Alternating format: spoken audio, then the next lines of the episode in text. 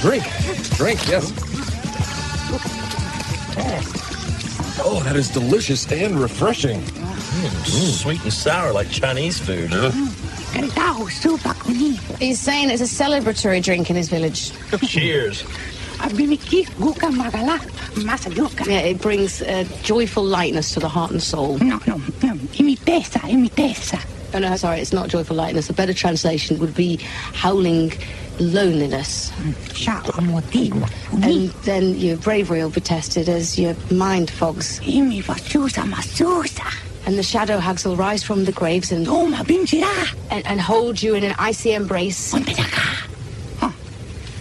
And it'll feel like your bowels being pierced by a ghost serpent. Well, that can't be right. No, that can't be right. Chaka, um, makirishu, um, dondo. Oh, no, no, bomba. Oh, okay, so it's not ghost serpent, it's, it's much closer to zombie dick. Magala! I think it might be narcotic. Is that so? You should be honest with me, okay? You a cop. It's not an insult, Chaka, but your name. Seriously, by law, you have to tell me if you're a police officer. Marco? Bolo. You wearing a wire? Yeah,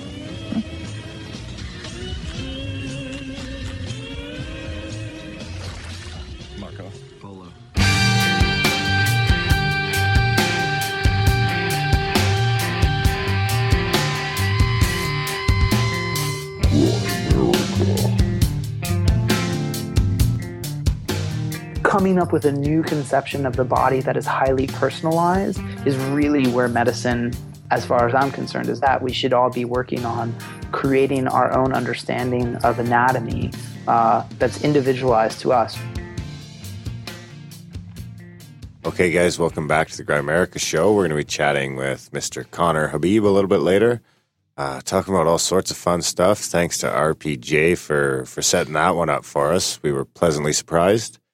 Uh, but first, Graham, soon-to-be crop circle making accomplice Dunlop. Oh, how's it going, on. buddy? No. Allegedly. I'm doing okay. Just okay? Yeah, no, I'm doing well, but I won't help you make that fake crop circle. Hey, but I want to tell you about my yoga. This, what if it's sacred geometry? My last yoga experience. No, I'm not even talking about it. Come on, Mom. I need you for this. Yeah, I don't know. Like, it, honestly, it's going to take some convincing. Oh, we're going to see orbs. Yeah, you want to go out orb hunting and make a crop circle? Exactly. I'll tell you what, if you make go out there and make a crop circle, orbs will probably show up. And you'll miss it. And you'll be like, I missed it again. It's like missing, what is it, Snuffleupagus who always got missed? Yeah. yeah. No. Was it? Yeah. So I did... Someone uh, else too, no? Or maybe it was just Snuffleupagus from Polka Dot Door. No, from Who Sesame was it Street. On Polka Dot Door. I don't know. I never watched that. As someone on Polka Dot Door got missed all the time. Pokeroo. Uh, I don't it know. Was I don't Pokeroo. know. This, yeah. The dude never got to see Pokeroo, only the chick. Oh, really? Like, ah, oh, I missed him again. Pokeroo? Is that supposed to mean something else too? Is that a, that's when you like disappear on the night? Something? Yeah, Pokeroo? That's when you like disappear. It's Pokerooing. When you, like, just fucking disappear on a night of drinking. And, like, your buddies turn around and you're gone. It's called pulling a pokeroo. Really? Yeah. Because Be- pokeroo always disappear. Mm. Anyhow. That's beyond my generation. Beyond. Yeah. Or not there beneath? Yet. My generation is beyond pokeroo. Beneath? Beneath. No, That's not beneath. Beneath your generation? No. Hey, I just want to mention my yoga experience the other night. Oh, this should be good. Yeah, I did. Why? Well, because your last yoga experience ended in a fire. Oh, no, no, that wasn't my last one. That was a long time ago when I almost burned the hot yoga studio down. Or was that the farting one? Anyway, continue. I did that again, too. So it's yin yoga. My sister uh, always said to me, like, she sometimes uses uh, yin yoga to help her sleep. She has... Uh, sleeping, sometimes insomnia. And uh, anyway, so it's super relaxing, right? Long stretches. So I've been trying it uh, on Friday afternoon, Friday evenings, except that it, it does make you really tired. It's so relaxing. But this one we did is called Nidra. So at the end, there's like a fifteen minute sleep exercise. So you're doing these really long stretches, holding these poses, and the, the sort of the bigger muscle groups that you have, and the, you know, like your hips and your legs and stuff like that. And then you go hips into this, good one. and then you go into this relaxation for fifteen minutes, and my, the body is vibrating and so relaxed, and, and you're not supposed to fall asleep. So you have to like fight the sleep off, and just, she takes you through this journey of awareness throughout your whole body. I'm going to start doing yoga. It's coming. Really? Yeah. Start small. All right, buddy. Well, now that you've stopped smoking, you can probably handle it. I don't know. This fucking thing's pretty hard on my lungs, too. The e-cig? Yeah. Really? Why? Is that what they say? I don't know. I can feel it. If I go hard on it, I can feel it the same as if I went hard on a cigarette. Oh, if you go hard on air, it'll probably hurt your lungs. No. Feel fucking great. So Connor, we should talk about him a little bit here. Yeah, fascinating guy, right? Author, pornographic person, sex expert, and evolutionary biologist. Yeah, he's all kinds and of shit. And he took some classes anyway, a couple of years. Yeah, three years, three years. years. Yeah, yeah, yeah. We talk about that. Very open-minded, intellectual thinker. Pretty cool. Uh, talk about all kinds of stuff, N D Es, and yeah, it's really. Coming to the home uh, home, home province? province of the show here next week. No, there's a couple weeks. Uh, two, uh, yeah, less than two weeks. Yeah, we'll see if we make it down to see him or not. Yeah, he's uh, nice speaking too. In Lethbridge, right? Yeah, yeah, that's right, at the university. I think we actually have a few Lethbridge listeners. I think Dave, Dave from hey Dave from Lethbridge. Yeah. Maybe we can or meet no, Dave. Not Dave. It's uh, Davin, like Raven, remember? Oh, Davin. Okay. Yeah, I think he's from Lethbridge or close to, somewhere around down there. Well, we might go see Connor, and so uh, if Davin's Hopefully there... Hopefully he wasn't just... in like the witness protection program or something. Yeah. Look for the short, stocky guy in the in the purple and white Grimerica shirt. Yeah. Does he have a shirt? Who? Davin? Or you? No, me. Look I'm, for you? Yeah, yeah you're a me. target. Agreed. Yeah. So what's new, buddy? You got any uh, got any excuses for me to play a jingle? Yeah, I got some synchronicities. Lots of synchronicities coming into the Spamgram mailbox. That's G R A H A M at Grimerica dot com. Or Ramblin' Gram. I'm a Ramblin' Gram with synchronicities all over the web. And Aaron is skeptical about everyone and don't believe it yet. So this one's from uh, our buddy Jess and Salas for T N Mine. He's uh, he does our newsletter. Uh, poor have, you, have, you, yeah, have you have you heard this one yet? Just no, came in. I, no, I haven't. Just came in last night, and uh, yeah, he's he's a huge uh, friend of the show and a big help on a lot of stuff. So he says. Uh, This just happened a little bit ago, so I decided to write you before I forget. Have you ever heard of the Codex Gigas? Codex what? Gigas, G I G A S. What's that? It's Latin for giant book. It's also known as the Devil's Bible. For Kodak, large, like the camera? Codex, Codex, Codex. Yeah. It is also known as the Devil's Bible for the large illustration of the devil within its pages. Almost a full page dedicated to the horned villain, which I guess... is unusual for any Bible. It doesn't just contain the Bible, though. It contains other historical documents as well as incantations. It's the largest medieval manuscript in the world, weighing in at some one hundred sixty-five pounds. That's seventy-four point eight kilograms, you Canadian hoser. He says. I still like weights in pounds. I know. That's what I told him. We still measure things in both ways in Canada. It's pretty crazy. We'll talk about that later. Anyway, so yesterday I watched a show about it on Netflix. It was the first I'd ever heard of it. Crazy stuff. I thought about maybe doing a, po- a post about it. I thought about it for most of the day at work today. Anyway, the work day was over and I'm at home. My phone connects to my Wi-Fi. It automatically downloads any new podcast that I'm subscribed to. I no- notice a couple of badges indicating that I had new episodes. I check to see from what shows. I have a new one from the Stuff You Missed in History Class podcast. That's the same one with the Moai with headphone pictures, and guess what the title of the new episode is called? Yep, Codex Gigas. Codex Gigas. So what do you think? Was that me deciding, was, was me deciding to watch that show a ripple before the stick type situation? Because it was somewhat profound coincidence to me. Give me the rundown. Let's do the rundown. He hears about this Codex Gigas. He watches a show. He thinks about On it all Netflix. Day long. What? On Netflix. I'm going to watch it. On Netflix, yeah. And then he and then he comes home, and the, one of the podcasts he looks at downloading is that, that title. I like that. That's a simple but good one. That's a good ripple stick. Hmm. Like, you got to wonder, eh? Is some is he connecting to something that's saying, like, this is a topic to be viewed right now? Or did he hear the those guys talking about it the week before, and that's why he yeah, chose to watch uh, that on Netflix? No, I don't so. see. That's the total skeptical view. Yeah, well, hey, it. the truth lies somewhere in the middle, probably, right? Yeah, do you want to wait? And uh, no, I'll give it a six. Could, six? Poor Justin. Seven, six and a half. You can't start moving your scale all about. Don't tell me what I can't do. Okay, so you want to hear another one then? I am the scale. You want to hear another one? Yes. And now you've put me in a foul mood, so I feel sorry for whoever it is. Okay, well, you like this it's one. It's Graham's fault. Just listening to show one oh five, and lo and behold, a synchronicity occurs. This is from Matt. It's at least a point four two. While it's not major, I felt it did need mentioning. You were reading a lucid dream from someone who saw a primate creature of small stature and who referred to it as a demonic Chaka from the Land of the Lost. The band I play in is called Sleestack, which are the monsters from that show.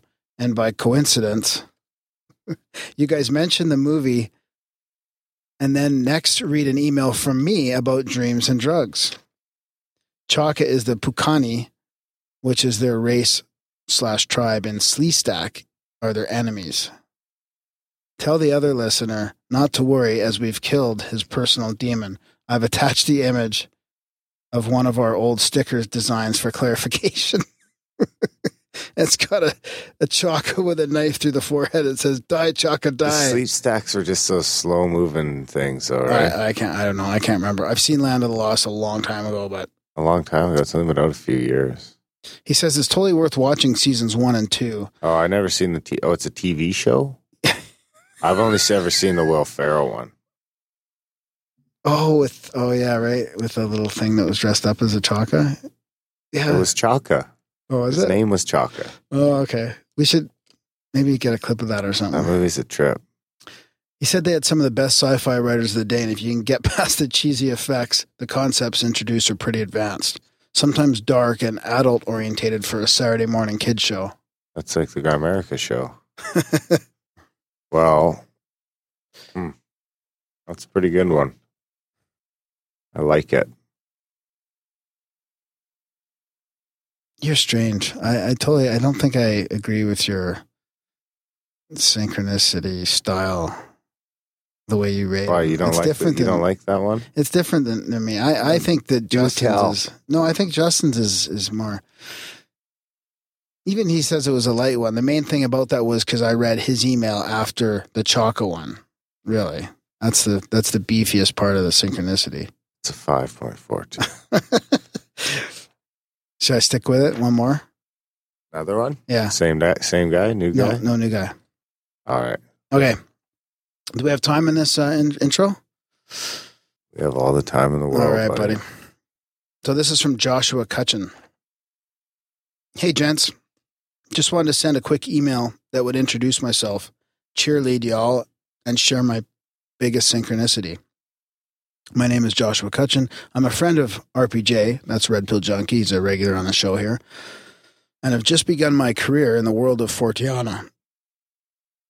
My first book, ten- tentatively titled Strange Feast, is scheduled to be released later this year with Anomalous Books. It's about the exchange of food between humanoids, aliens, fairies, and Sasquatch, and witnesses. I'd love to be a guest on the show at some point in the future, but I'm not writing to talk about that. I want to share with the Grimerica gang my most profound synchronicity. As with all intense synchros, it requires a little bit of a backstory.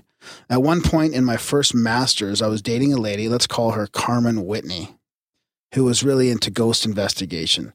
We were both musicians, and she was working toward her doctorate in oboe performance.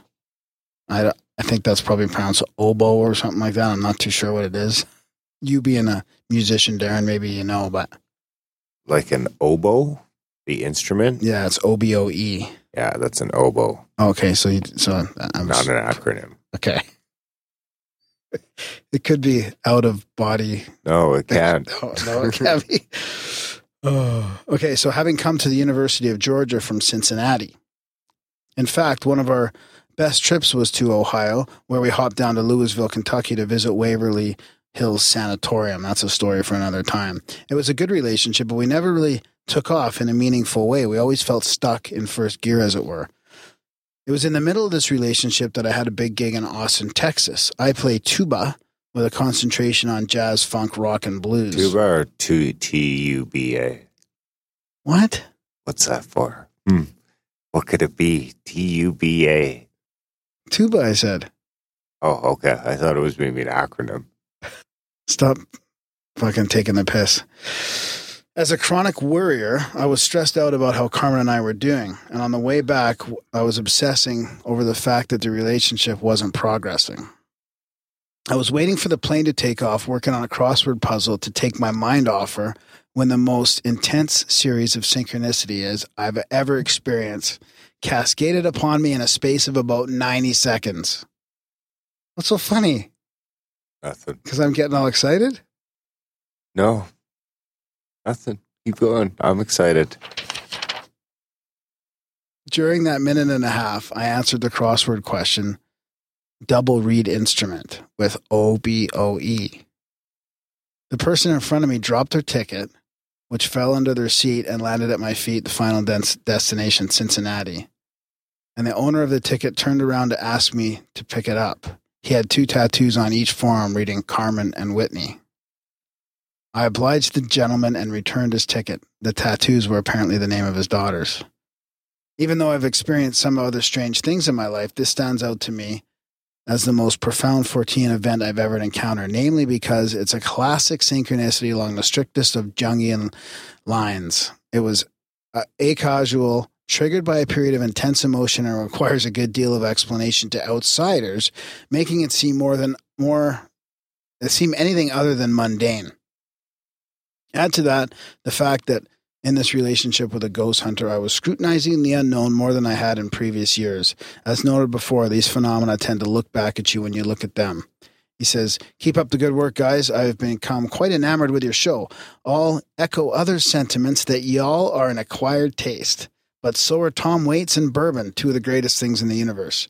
Say hi to Red Pill Junkie for me. He is one of the nicest, most helpful fellows I've ever encountered. Huh, I think he was dreaming. Wait, really? Yeah. Like he was asleep in the plane and dreaming it? Yeah. That's crazy. The plane? Why would you think that? I don't know. That just seems too crazy. It it does, eh? Yeah. That seems like uh like maybe a fucked up memory. Okay, well, okay, here here you are. When it becomes... Give me the beginning of the scenario again. Was he... Where was he? On a plane? Yeah. I he, think he fell asleep. He was on a plane. Um, she was from... She was... Uh, she was working towards her do- doctorate in the O B O E, yeah, yeah, having yeah. come to the University of Georgia from Cincinnati, right? In the O B O E or the oboe? The oboe. In you fact, a, one of the best maybe trips. It is the oboe. Can you get a doctorate in an oboe? Uh, in perform in that performance, yeah, probably. Oh. So, in fact, one of our best trips was to Ohio, and we hopped down to Louisville. Da da da da. So he was in the middle of a relationship. He was in a big yeah, uh, yeah, gig yeah, in yes, Austin. Yes, yeah, yes, yeah. yeah. He was worrying about how they were doing at the time, right? Yeah, yeah. Okay. Where was he? On a plane. Sleeping. Am I allowed to make that? No, no. I can't look, say that. You, just because it's a crazy good synchronicity, you can't start making up like alternate things that happen. Let's just assume. That just fits so perfectly. Let's though. just assume that it really happened, like he says, and he wasn't sleeping. He so. fell asleep while he was thinking about it. Come on. Come on. You can't just say that, though. That's not All fair. Right. Then I'll give it a fucking nine. Yeah. Okay. Or yeah. I still, I'm saying you were sleeping. Sorry, dude. Thanks for listening. And we'll have you on the show when we talk about your uh, your book about feasting, about not eating the fairy food when you fall asleep on airplanes.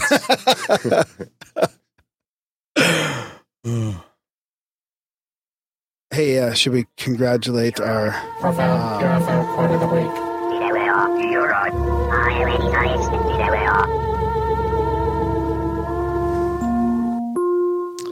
I think I'm going to uh, do this one uh, from Captain Edward J. Ruppelt, since Blue Book was in the in the news quite a bit uh, recently.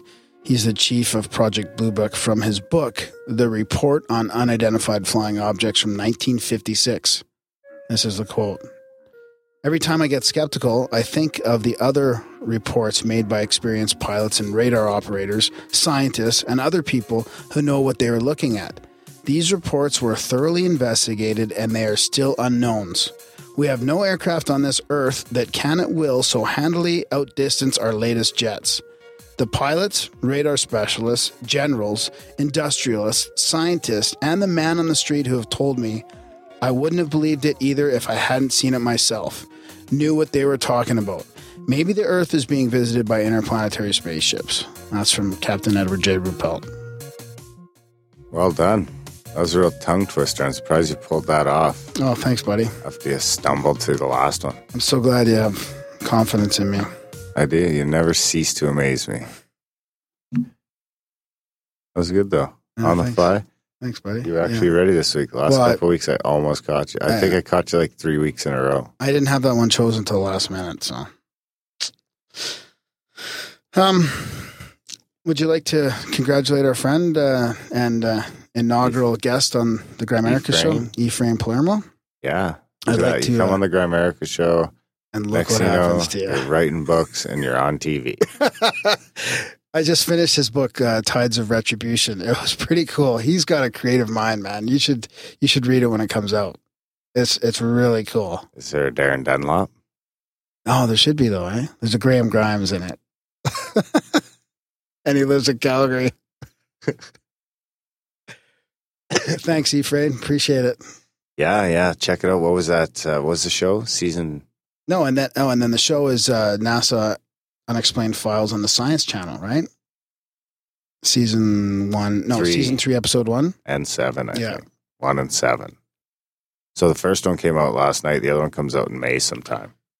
But we'll find a clip from it. I'll dig it up somehow and get a clip from it for the... Uh, Maybe for the next episode, we'll see. Maybe I don't know. Is that, an, is that an American channel or something? I don't. I, I don't get it. Science Channel. I used to have Science Channel. It was like channel ninety-three. Yeah, I, I can't find it on my cable. Yeah, it's channel ninety-three. So uh, M- Mirella Calderon from Toronto sent us a note. He's like, "Can you give a shout out to our mutual friend Ephraim Palermo, congratulating him on his first T V appearance on NASA's Unexplained Files." NASA. Taking he was. He was talking about the Phobos monolith, which he discovered, according monolith, to Wikipedia. Monolith, yeah, he yeah he discovered it. We should fucking print that out and put it on the wall. And she said, uh, "We should, we should." She says, uh, "Love your show, by the way." And did I miss any shows on synchronicities? And I'll have to say, Mirella, we haven't done a every show on, on them, synchronicity. But every show kind of touches on them for some reason. Because we, we fucking make sure it does. That's right. It's like a theme of the show, not for some reason. Don't make it sound profound. Nice try, though. For some reason, synchronicities just seem to come up because people fucking email well, they, it to you. Well, they do. More so than like trip reports or U F O encounters or anything else like that. Think so? Yeah. Or general totally. Hate mail. We don't get any hate mail. Just YouTube. Is there a lot on YouTube? I don't pay attention to it, so... No, not too much. I probably shouldn't. I get all sensitive and... Yeah, you do get pretty sensitive. I'll be like, maybe we should change the show. This person said I'm rambling on in the intro. Anything else? Yeah, I want to do a little Others Report uh, segment here. As we talked about this in previous shows, but it's that app by Todd, who we met at uh, Paradigm Symposium. So search for it. It's the Others Report app. And and all it, it's really simple, but all it does is it consolidates a whole shitload of great stories that we talk about on this show from a whole bunch of different sources. So they've got, uh, he's got MUFON uh, U F O reports uh, sprinkled in there everywhere. America so he, he digitizes a bunch of uh, MUFON reports and sends them out. Our episodes are actually on there and some of our blog posts. And then he's got stuff from websites like U F O Digest, The Grey Alien Report, The Ghost Diaries, Mysterious Universe, Intrepid Mag, uh, The Daily Grail. So those are all ones that we're familiar with. But then there's also, like, you know, The Inquisitor, Birmingham Mail, about dot com, Educating Humanity. So it's pretty cool. It's like, this is where I go now if I need to know. Like, it just consolidates all these uh, cool stories about the stuff we talk about. So here's a couple of headlines. Can I? Because you, you sent me this today. Can I rate them? Did you send this from the Others Report? Google, Did I send this? Google will Did silence. Did you send this? From where? Did you send it? Send oh, it no, I sent that from uh, no more fake news dot com. Oh, okay. Google will silence alternative media websites, right? Orwellian's, Orwellian's uh, Ministry of Truth is here. And Google decides what's facts.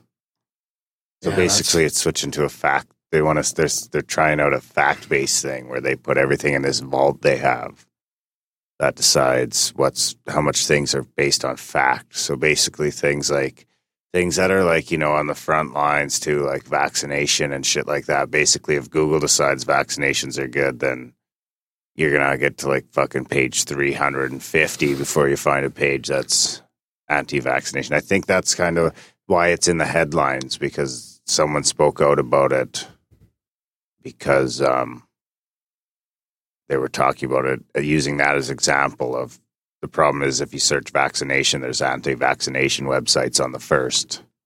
Yeah, this is a on huge the first problem. Page. But the thing is, I mean, the way they've got it going right now is pretty good. Like, I think it's all based on link backs. So yeah. The more times your site is linked to, but from other sites on the internet, then the more higher you come in the post, which is, seems to me like the way the internet works in general. And now they're going to change it to some sort of algorithm on truth within that article. Like, that, who the fucking decides, decides on what truth is? Like, what truth is. Connor, our, our guest today, Connor Habib, would, would agree with us on this, that it's pretty fucking subjective sometimes, right? Like, how many how many... science facts have changed over the last couple decades. It's fucking crazy. How can you trust an algorithm to tell us what the truth is when the the the our culture and internet's so polarized right now between beliefs and truth? And like, who says all the skeptics and the scientists and the hardcore materialists should be deciding what the fuck's on Google?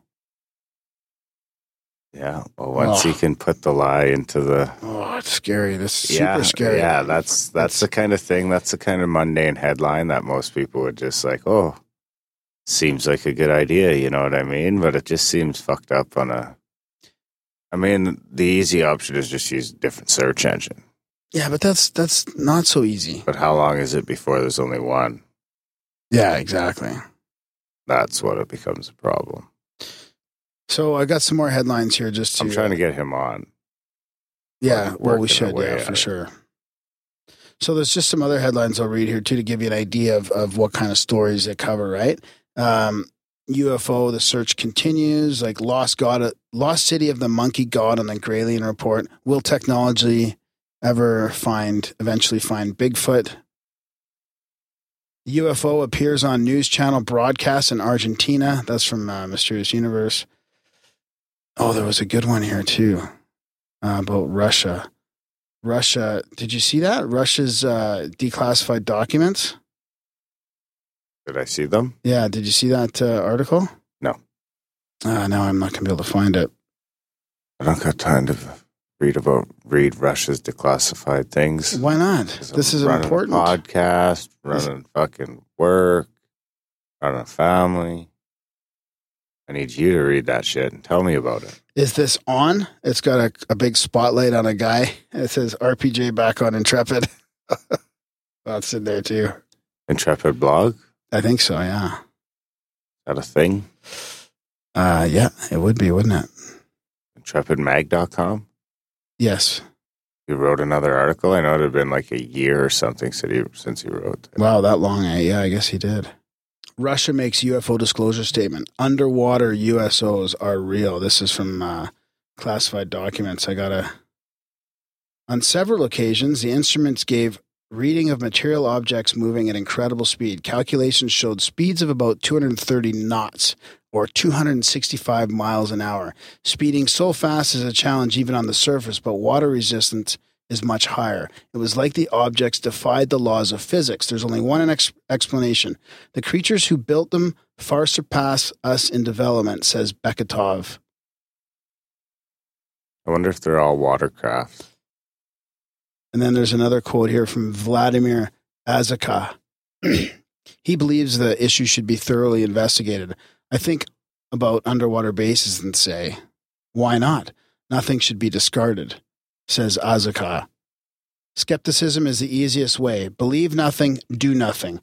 People rarely visit great depths, so it's in, it's very important to analyze what they encounter there. Maybe all U F Os come from the deep. It's really just fish people, or fish people, long-lost evolutionary brothers. P- pretending they're E Ts? Coming to fuck us up. Maybe they're not pretending. Maybe we're just assuming. You think Putin's in on the on the uh, no on the embargo of truth? Putin? Yeah. Like if you were Putin, wouldn't you use that as uh, some leverage over the states? Yeah, I unless don't know. He's part of it. Like, how global is this whole embargo on truth? Because I know the U S is hiding lots of shit. Yeah, who knows? Maybe it's just them. Or if Russia knows. Who knows? I bet you. I'm putting, I'm predicting this will be, disclosure will come from Russia. You're predicting? Yeah. Put it in the book? Yeah. And now with the interwebs, it's going to be impossible to stop. Pipe dream, buddy. Yeah. Fucking pipe dream. Yeah, true that. Not happening. Not in your lifetime. Yeah, it'll happen. No. Slowly, slowly, slowly. Nope. nope. Yep. Nope. Okay, we should stop this rambling. All right. So who's Connor Habib? This is a good one. Yep. I think it's uh, it's it went pretty long. R P J's there too. Uh, we talk about just about everything. Yeah. Oh, man, I forgot to say something to you at the beginning of this. Oh, man. Yeah. If you're new to the show. Oh, God. Yeah. Or if you haven't listened to it a lot, this, this show, Darren and I really focus on uh, it coming out in, in podcast format, right? On-demand format. But having said that, and we don't really advertise it a lot because our schedule, our live recording schedule is all over the map. But we do post it uh, on our website on Backstage, right? We post a schedule of our live chat. So you can actually join the chat room and listen to it live. But then we actually publish that interview like a couple weeks after with like an intro like we're doing now. I just wanted to explain that. Yeah, um, and while you're there, support the show. Yeah, we um, do. We do have lots of expenses here. So yeah, and we uh, don't have any ads. No ads, no sponsors, no fucking bullshit that you guys have to listen to other than us ask for uh, your support. And you can even fast forward us and get to the guests if you don't like the lazy ramblings. Yeah, exactly. But uh, yeah, check out the webpage. We have all sorts of subscription options from a buck to thirty. Um, anything over five bucks a month comes with an optional Grimerica email address while supplies last. Uh, we'll figure out something with t-shirts eventually, but that's on hold right now. We're out of shirts.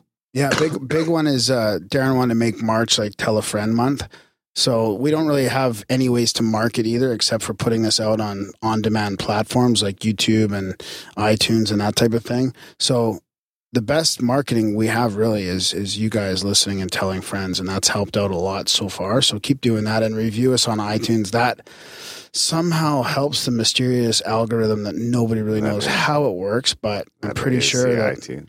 All those reviews that we're getting are helping, and we really thank everybody for doing that. Appreciate it. Yeah, take the time to do that if you can. But yeah, that's the biggest thing. Uh, tell your friends about the show. Uh, tweet the episodes, Facebook, you know, wherever you can. Yeah. Find people that might be interested. Spread the word, and uh, let's grow the hegemony. I don't even know. I lost track of countries. That's not a thing. one hundred fifty countries or something. Yeah, yeah. It's kind of just...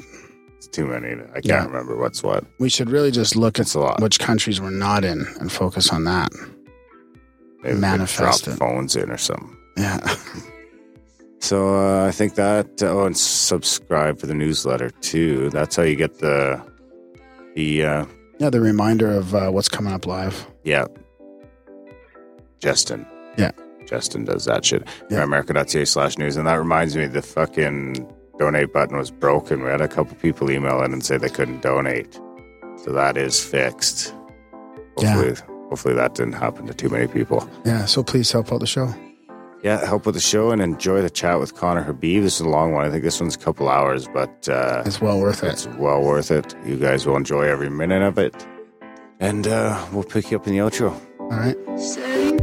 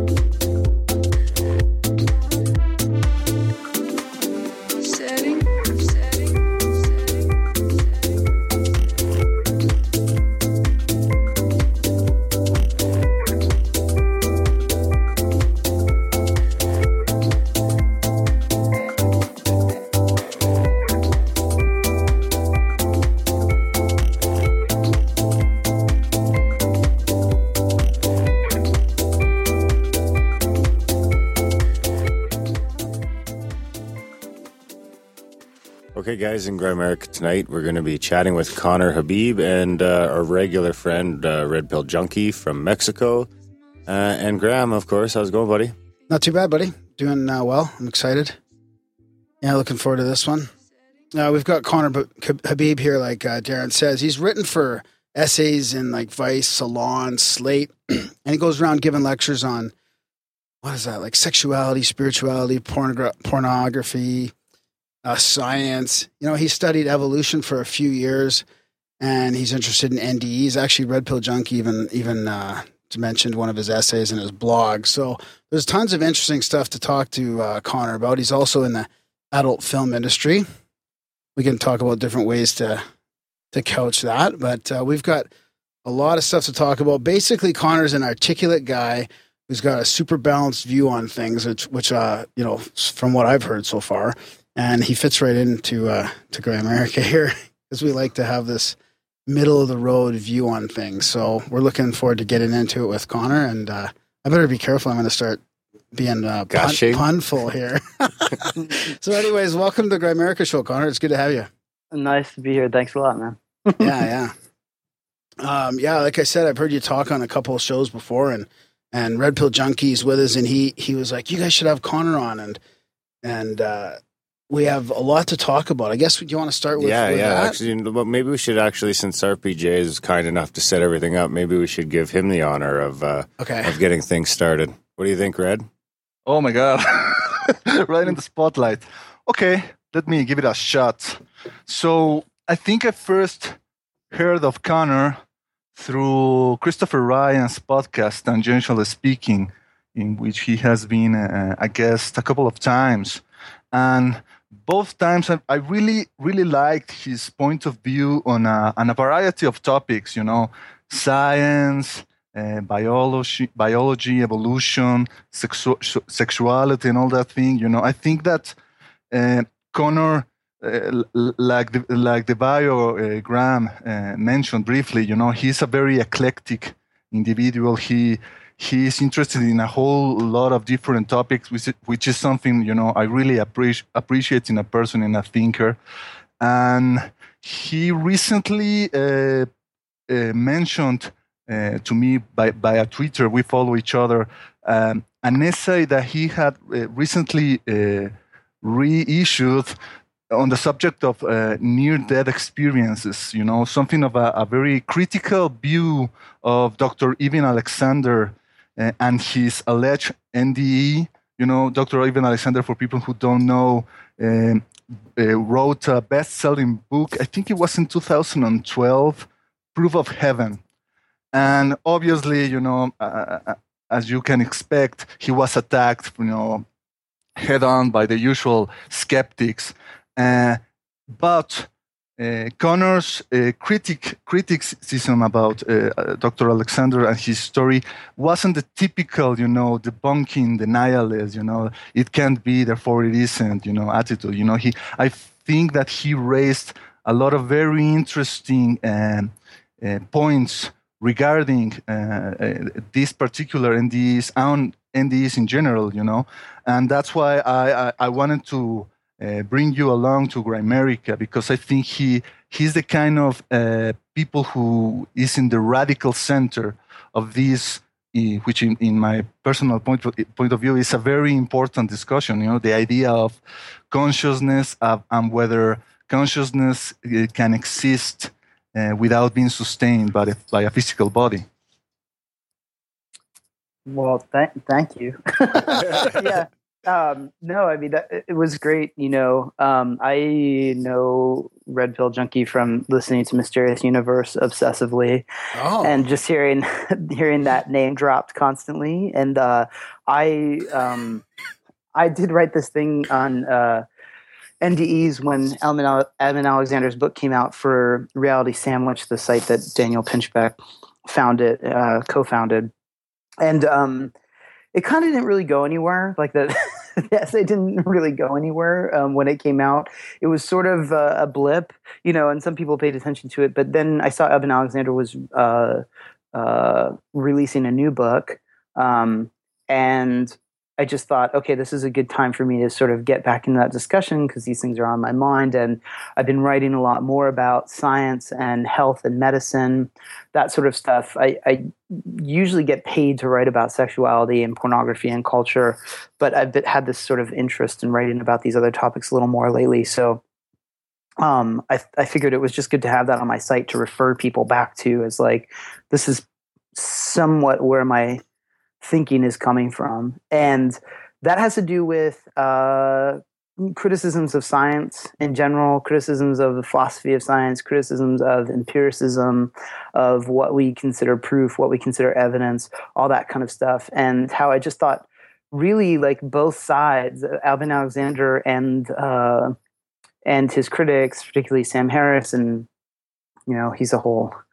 he's a whole bag of trouble, but um, Sam Harris and, and those people were just sort of like kept hitting the most boring basic points, um, you know, and I can play that game too. I mean, uh, something I say in the article is uh, that Red Pill Junkie is referring to is uh, there are scientific questions that I have for Eben Alexander that nobody's asked about um E. coli bacteria perhaps having hallucinogenic substances in the bacteria themselves, that sort of stuff. I can play that game, but really like the way we're talking and having this cultural discussion about N D Es um, and other sort of paranormal or occult events just seems to me to be totally wrong. And that stems from uh, a discussion about science in our culture that is really kind of basic and, and, and dumb.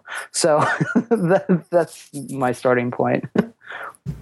Yeah, no, we we appreciate that take on it. I mean, we, we have those sort of discussions in here all the time. And I mean, I we haven't really talked about the N D E uh, phenomena in general, but we've talked uh, about have, having this discussion a lot. Like we listened to, uh, and we've had Alex Tsakiris on from Skeptico, and he he addresses uh, the N D E phenomena quite a bit. And I almost feel like we should be shouldn't be calling it N D E. Like as a culture, to me, like it's been it's been there's a lot of evidence out there that people have actually died and come back, and it's almost like it should be like certain death phenomena, like or a certain death experience. Like so, mm-hmm. It's pretty easy for me to go like, there's a possibility of of life after death here. Like we can't just deny that all these people have these experiences, and it seems like, uh, you know, the death is not the end of it. Mm-hmm. Yeah, I mean, I. Yeah, I totally agree with you. I mean, I don't, I don't get. I mean, I think first of all, it's like, why are we even privileging this view of that there is nothing after death, and we're getting into this whole discussion of, uh, li- is there life after death? Is this N D E? All that kind of stuff. It's like, uh, you know, are people seeing angels and white lights and all that? It's like we we we use that as our starting point when in fact, no. no culture ever in the history of our planet has ever had that belief.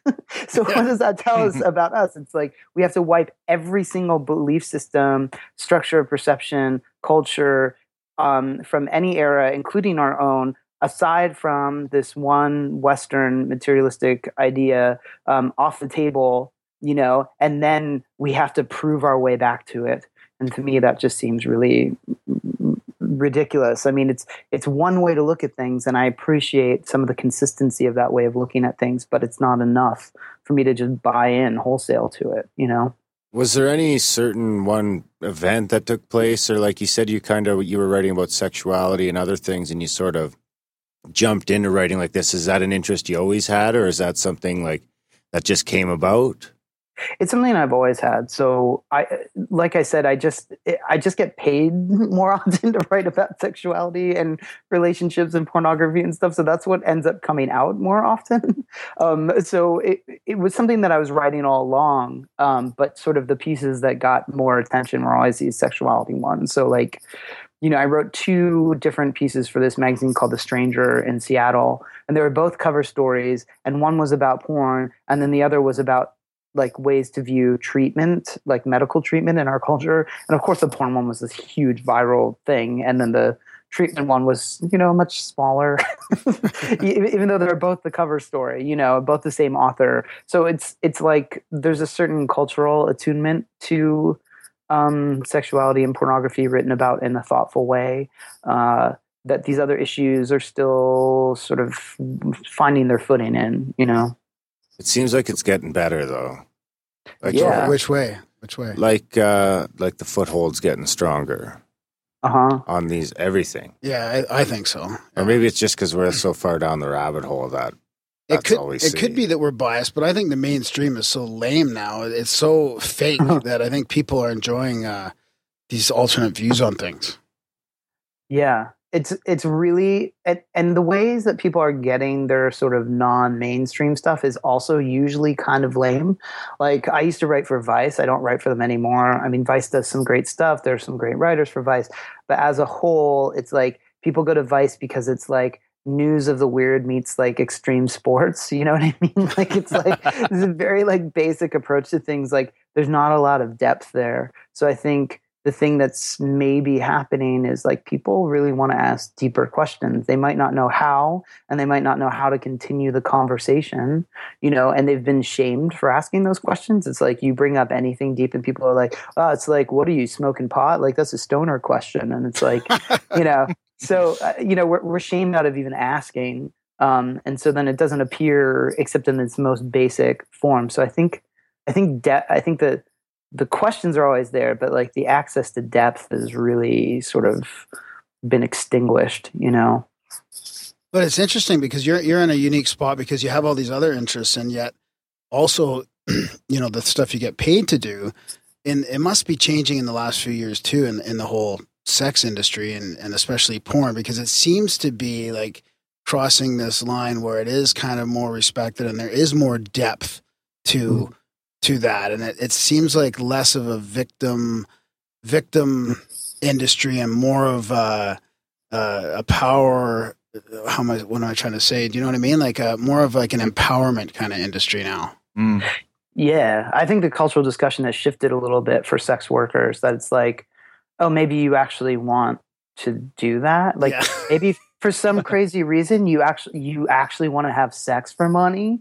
You know, it's like this is such a no-brainer. Meanwhile, everybody like, is wishing that they could do that too. You know, right? Totally. And I think part of that is people hate their fucking jobs. I mean, I think that that's a big part of it. It's like people just don't want, people just don't like the jobs that they have. So it's like you hear about someone doing something that's pleasurable for work, like you start thinking, hmm, you know, maybe, you know. Um, so I think that's part of it. And also I think job security, like economy has like opened up the option of doing sex work to more and more people because they were just trying, no, see, puns are unavoidable with me. They were trying to make ends meet. So it's like, or innuendo or at least. So it's like they, they um, you know, I think a lot of people just honestly investigated that as a way to um, make money. And that's brought some uh, respectability, compassion, and understanding to it. What about what about sexuality as a whole, though? Like, I grew up, so I was born in seventy, so I'm the oldest out of all three of you guys. I was also born uh, in the seventies. Yeah. All yeah, right. Me too, man, so... Yeah, I was born like six months into the seventies, like oh, okay. July nineteen seventy, so... But, you know, born, I... I was born, uh, oh, no, thirteen years into the seventies. So I was cursed with, like, growing up in the eighties where there was great music, but the... The women were just not sexy. Like, they kind of seemed a little bit sexy at the time. Really? But, I always assumed you guys thought they were sexy at the time. Yeah, a little bit. But now, like, it didn't take long to realize, like, ah, ouch, kind of. But, I mean, it's so it's changed so much. Like, the women, I mean, of course there was, like, there was sex back then and stuff. But it seems to me, and I might be biased because I'm a little older, but it seems to me like there's so much more overt sexuality. Like, there's sites like Chive where just normal people are putting on, like, sexy photos of themselves and stuff like that. It just seems to be out there more. Have you have you seen a, a big shift in the last little while? On the one hand, yes, and on the other hand, no. It's like, uh, you know, I mean, I think I think the proliferation of sexuality is something people bring up when they bring up the internet, you know, like, or they bring up whatever, but it's like the proliferation of everything, you know, everything is more visible. So it's like, on the one hand, maybe uh. on the other hand, it's just sort of keeping pace with everything else. I mean, I don't see it as some sort of standing outside of the general trend in, in, in culture.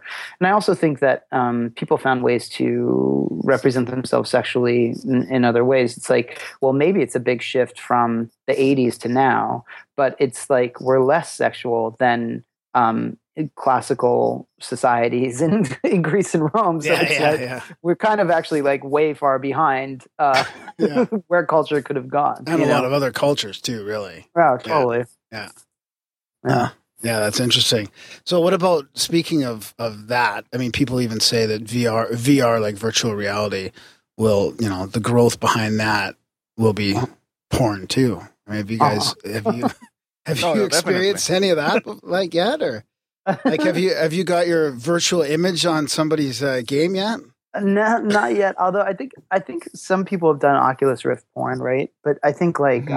um, I don't. I'm not really interested in that. So I'm a bad person to ask. I mean, I think like all the sort of virtual technologies, that kind of stuff, they've never really held much interest for me, because to me the world is so like. But it's so bizarre. Like, there's always sort of a secondary, like, spiritual world to engage with, that I don't need like an extra sensory materialist world to engage in. So I, there's something a little like not that thrilling to me about it. I don't know about you guys, but it's like, material world. Well, it's like it's not. It's not. Uh, I mean, people like to think that this virtual reality world is like. Somehow escaping the material world. They're like, oh man, like people will be able to escape all the confines of their bodies and have try on different like avatars and blah, blah, blah. But it's like, yeah, but you still need your senses to perceive it. So actually it's more rooted in materialistic thought and empiricism. So it's actually like just subnatural. Like it's, it's like worse than materialism in some ways. So to me, I, and not to knock it, like there's, I'm sure there's something entertaining and exciting about it if I look for it, but it's It's just not held that much interest for me. Um, it's m- spiritual perception and, and, and engagement with the world is much more fascinating to me than that kind of stuff. Yeah, I can agree with that. I get excited about the other applications because I'm not a big gamer, but yeah. for me, like maybe someplace I'll probably never be able to visit if I can, like, you know, go into uh, a virtual world, or, you know, if I live across the world, but I can, you know, meet R P J in some diner for lunch and shake his hand, or, you know, see your mom uh-huh. and give her a hug from across... across the country and shit like that. Like, I think if it gets to that level, but I mean, you got to take all the shit that goes along with that. I mean, you've got the ability now to just text your mom whenever you want, or your wife Shaking whenever you want. Shaking my hand in a diner, are. man, I will be riding a fucking dragon.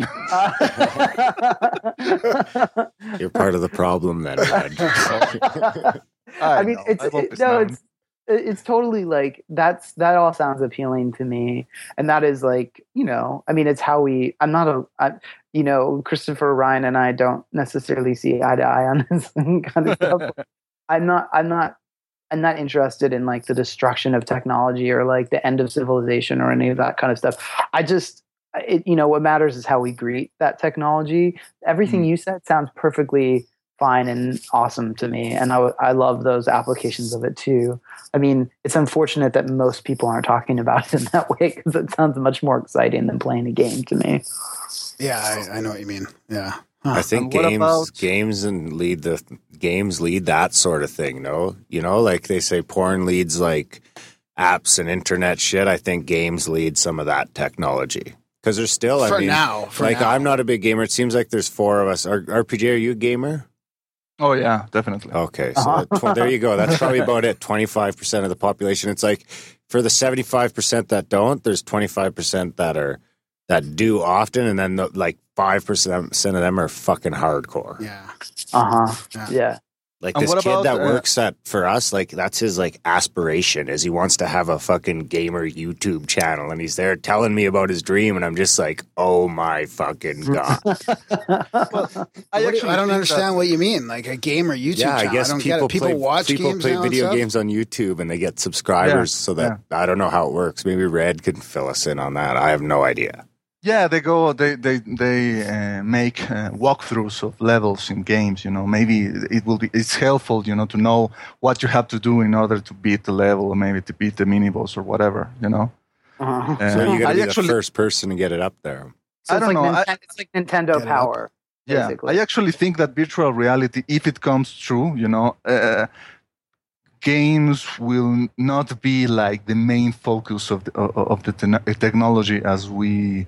as we imagine right now, because I imagine if if someone actually has a, a, a very uh, impressive virtual reality visor, you know, and they want to play a first first person shooter like I don't know Halo or or, or some of those Call of Duty or whatever, I, maybe after just ten minutes they will be just you know ready to throw up. You know, they will be so immersed that they will be suffer from post traumatic stress disorder just from from ten minutes of it. Oh, that's funny. Right. So, yeah. Have you had any uh, like you, you're interested in N D Es and all that? Have you had any experiences uh, that have made you like? Have you like you said you've always been interested in that type of thing, and you listen to Mysterious Universe? So obviously, you've got. You know, pretty mm. a pretty broad uh, interest in topics and stuff like that. Have you had any personal experiences that have, or, or well, let's say even synchronicities that have kind of led you down the path? Yeah, I mean, you know what's interesting is like those are experiences like people think that sex is really intimate, and I have no problem displaying sex, but I sometimes think that these spiritual experiences are so intimate. They're mm. they're some of the most intimate experiences that you can have, and so. Yeah. I sometimes hes- hesitate about talking about them too much, not because I have any shame around them or guilt, but because they're so difficult to communicate to other people, which was something actually I wrote a little bit about in the N D E article. It's like it's so difficult to communicate these experiences to others in a way that's meaningful and not just sort of like like wacky, you know, like um, yeah. that that uh, I. I hold them back sometimes unless I'm having like a really intimate conversation with someone. Now that said, there are some things that I've talked about publicly before, but there's this whole realm of stuff that I don't because it's so like, first of all, I have to sit with it still and be like, am I like, I'm not completely certain that I'm not crazy, you know? So like, I don't want to go professing the word of, you know, like I don't want to go professing like the word of these bizarre experiences when I, and not equipped to interpret them completely yet. So I talk to people who have more experience interpreting them than me. Huh. And that, that helps guide me through it. But, you know, there are, there are ones that I've talked about. Um, one that I've talked about uh, came through meditation, you know, doing this one meditation for three months straight every day, just for five minutes. Nice. It's this object meditation. And uh, I can talk more about the meditation itself, but I had no plan. I was just doing the meditation just to do it. And I was walking to from my house to the grocery store, from my apartment in San Francisco. I lived in San Francisco at the time, to the grocery store.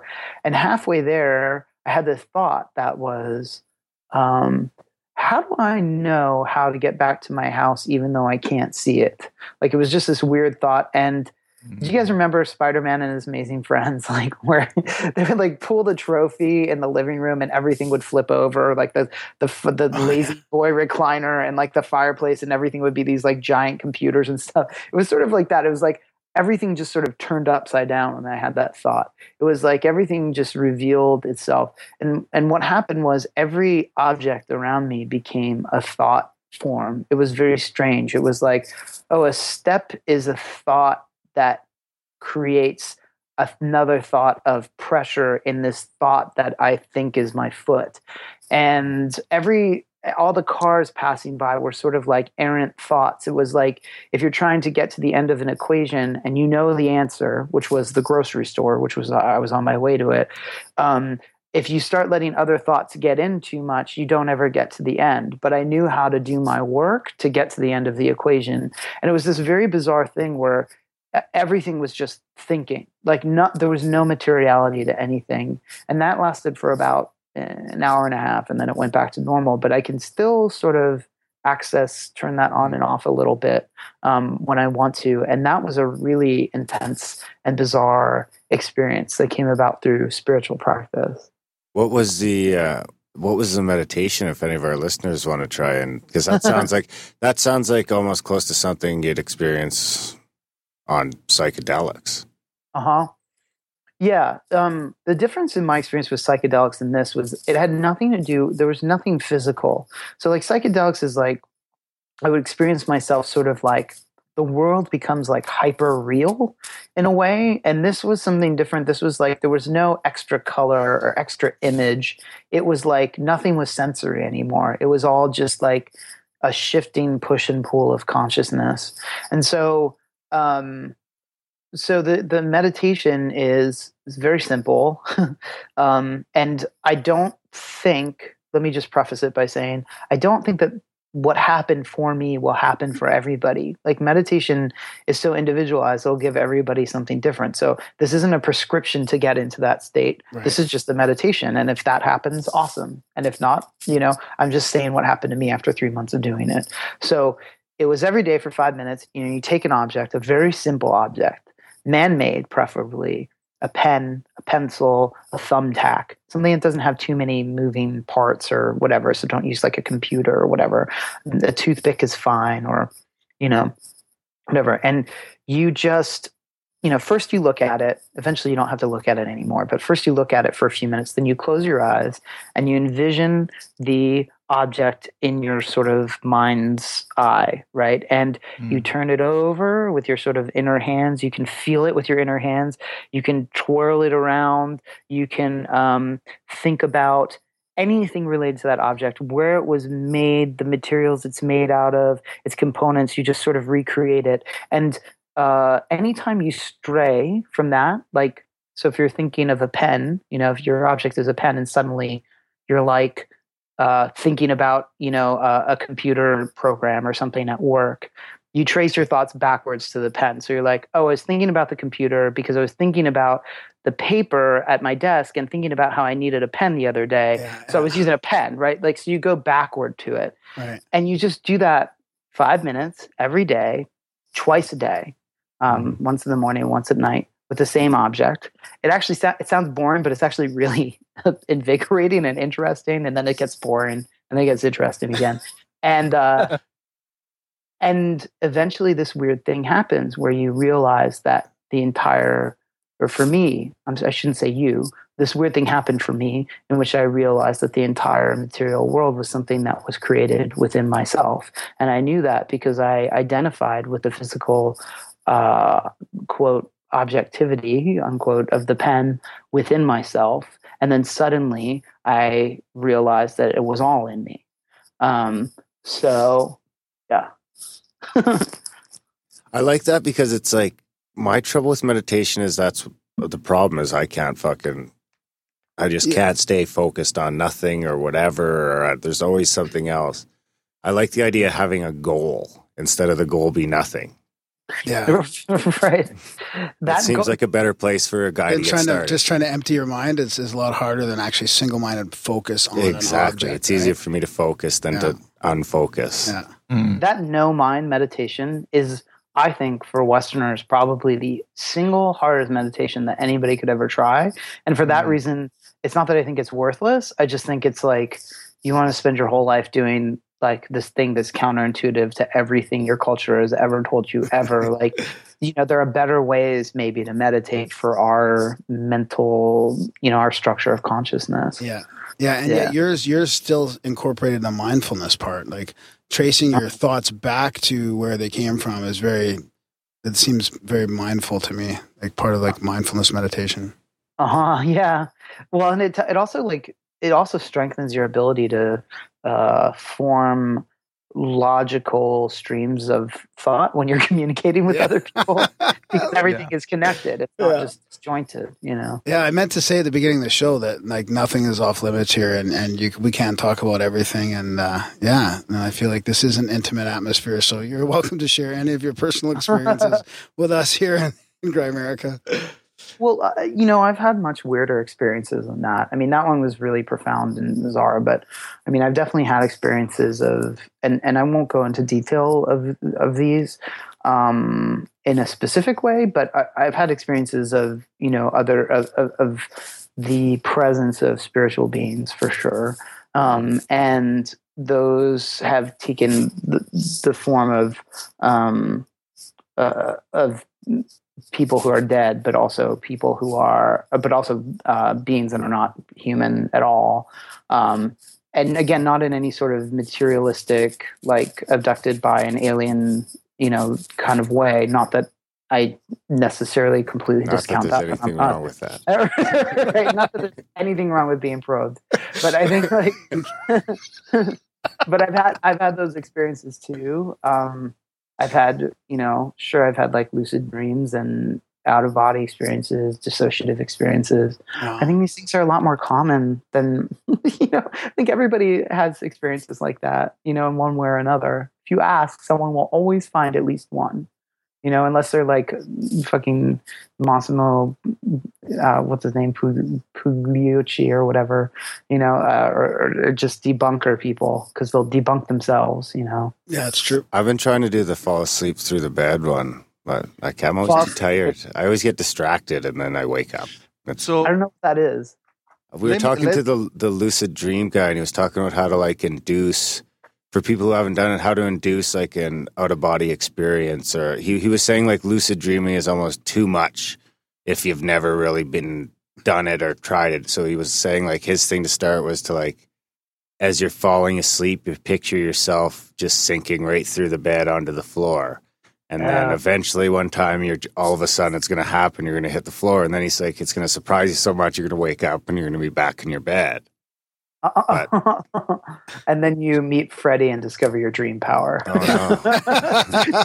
no. So let me ask you something, Connor. You know, now that we're talking about uh, debunkers and uh, uh, meditation practices and all that, what is your opinion of uh, Sam Harris? Because this is a guy who, he is one of the spokesperson of the atheist movement. You know, he is a materialist, but he is also, you know, a, a, a, a meditation pract- uh, practitioner, you know, from, from a very early age. He's also dabbled in psychedelics. And yet, you know, all those practices have, in fact, reinforced in him, you know, his conclusions that, you know, uh, not only the world is an illusion, you know, but, you know, the, nothing else, you know, e- everything is meaningless, and uh, and there is nothing beyond the material world.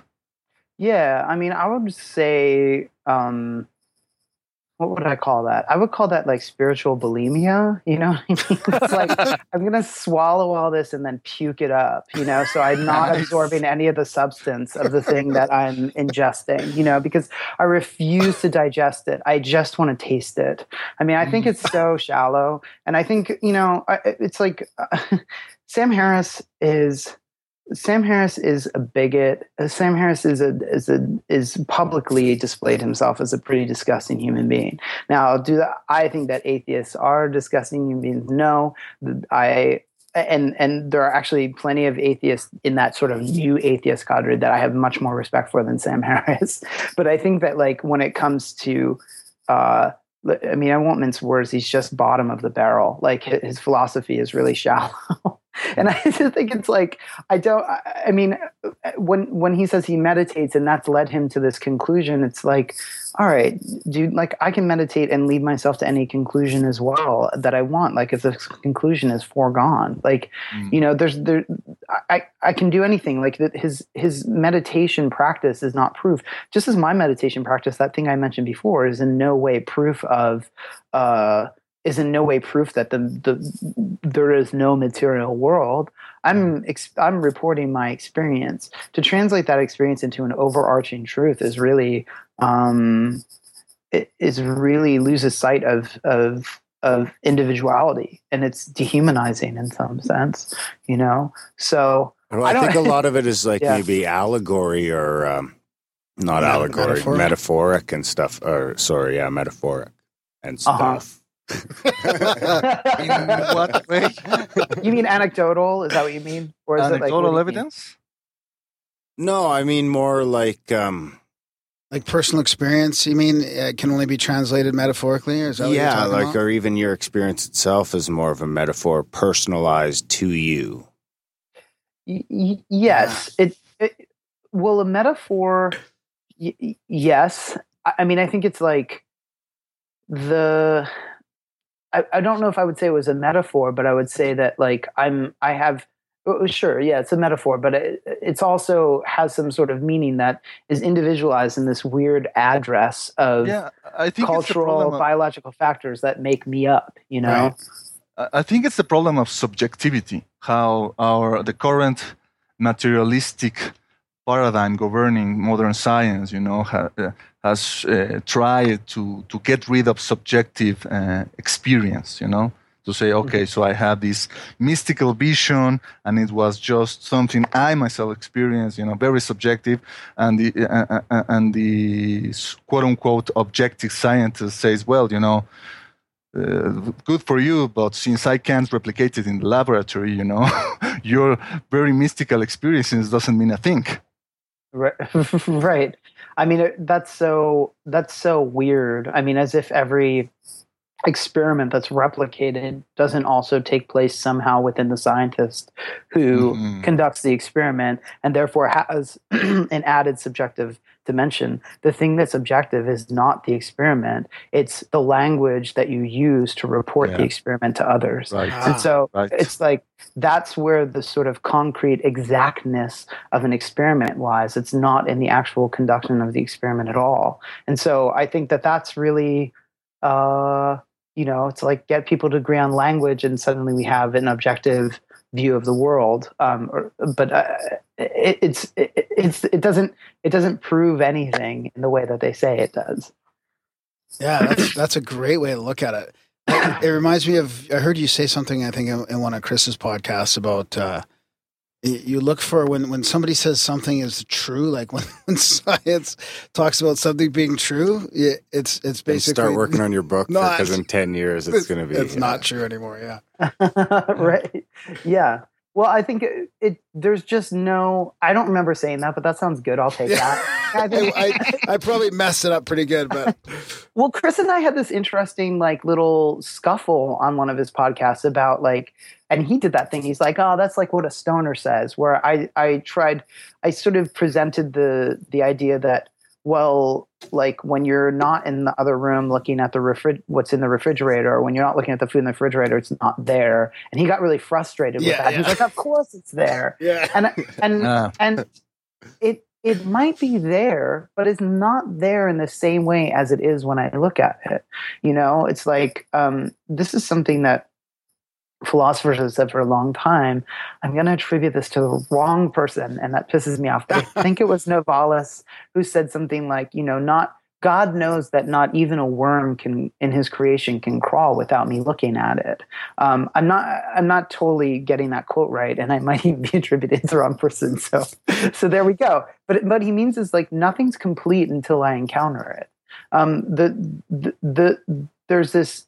Uh, aspect of the universe that desires to be completed by being interacted with by thought. Um, and if you don't believe me, and and I'm sure there are people, some some people resisting that notion, it's like how how can you how can you even debate it? Like, I, where where is that coming from? It's coming from your thinking. It's coming from your statements, your thoughts, your concepts, all that kind of stuff, your disagreement. So it's like no, just nothing happens when I don't think it, when I don't encounter it. Um, you, yeah. You know, getting back to the to, to the video game analogy we were discussing earlier, you know, uh, that reminds me of how uh, modern video games operate. You know, you go through a level, you know, in which you encounter, you know, a number of things, you know, maybe a tree or a rock that that the programmer modeled, you know, you go through, you pass by them, you know, and then it's not like it will be, it will be remain there for all time, you know. The, the computer in the video game, you know, destroys it and only regenerates it if you pass uh, through the, the same area, you know. So maybe right. if we go through the philosophical argument that this world, you know, is just, you know, a projection or a video game or a hologram, you know, maybe that's what happens with when consciousness, you know, uh, encounters objects are, are, are, are and somehow generates them as needs be. If right. That makes any sense. No, totally. And I think that um, that some things seem to have more permanence and materiality than other things. And those things are the ones, uh, how shall I say this? If it, it, it's like the, the world is made up of something that that activates itself into being when it encounters consciousness. And the mm-hmm. the places that seem the most sort of objective or material are the places where the most number of individualized consciousnesses overlap and become heavy.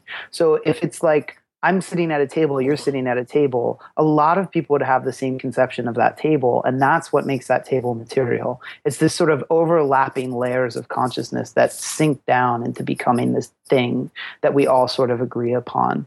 Um, there are a lot of things we agree upon a lot less than tables.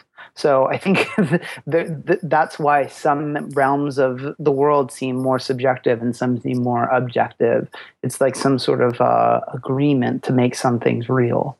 So I, I, I don't know if any of that made sense. That, but yeah, that's, you guys get to deal with that's the same sort of stuff we talked about with the Mikaswamy. Except mm. that's a lot easier to swallow than how he explained it. How he explained it broke my fucking brain. Yeah. I hate that I didn't break your brain, dude. But I like, no, well, I like the idea. Like, that's the same thing, like, because that gets into when we're talking to Jim Elvidge about, uh, I mean, he talks about the universe being digital and it's all wow. a simulation. And he said, when they challenge him on, you know, how could they ever store this much information to store, you know, all the molecules inside all these trees and this and that. And he's in his book, he says, well, you know, you don't need to because the inside of that tree doesn't exist until you cut into it. And then all of a sudden, then it generates it. And that's why no matter how fucking small you keep going, the simulation will keep generating something else for you to find. And that's sort of the same thing that you hear in these old Eastern yeah. philosophies, right? Yeah. yeah. Right. Except and we I- have to explain it in a fucking material way. That it's a computer doing it. Yeah. Right, totally. Like, I think we have to be, like, really vigilant about the metaphors we use or else we'll, like, you know, uh, we'll we'll just fall into new traps that we, we, we could just easily avoid.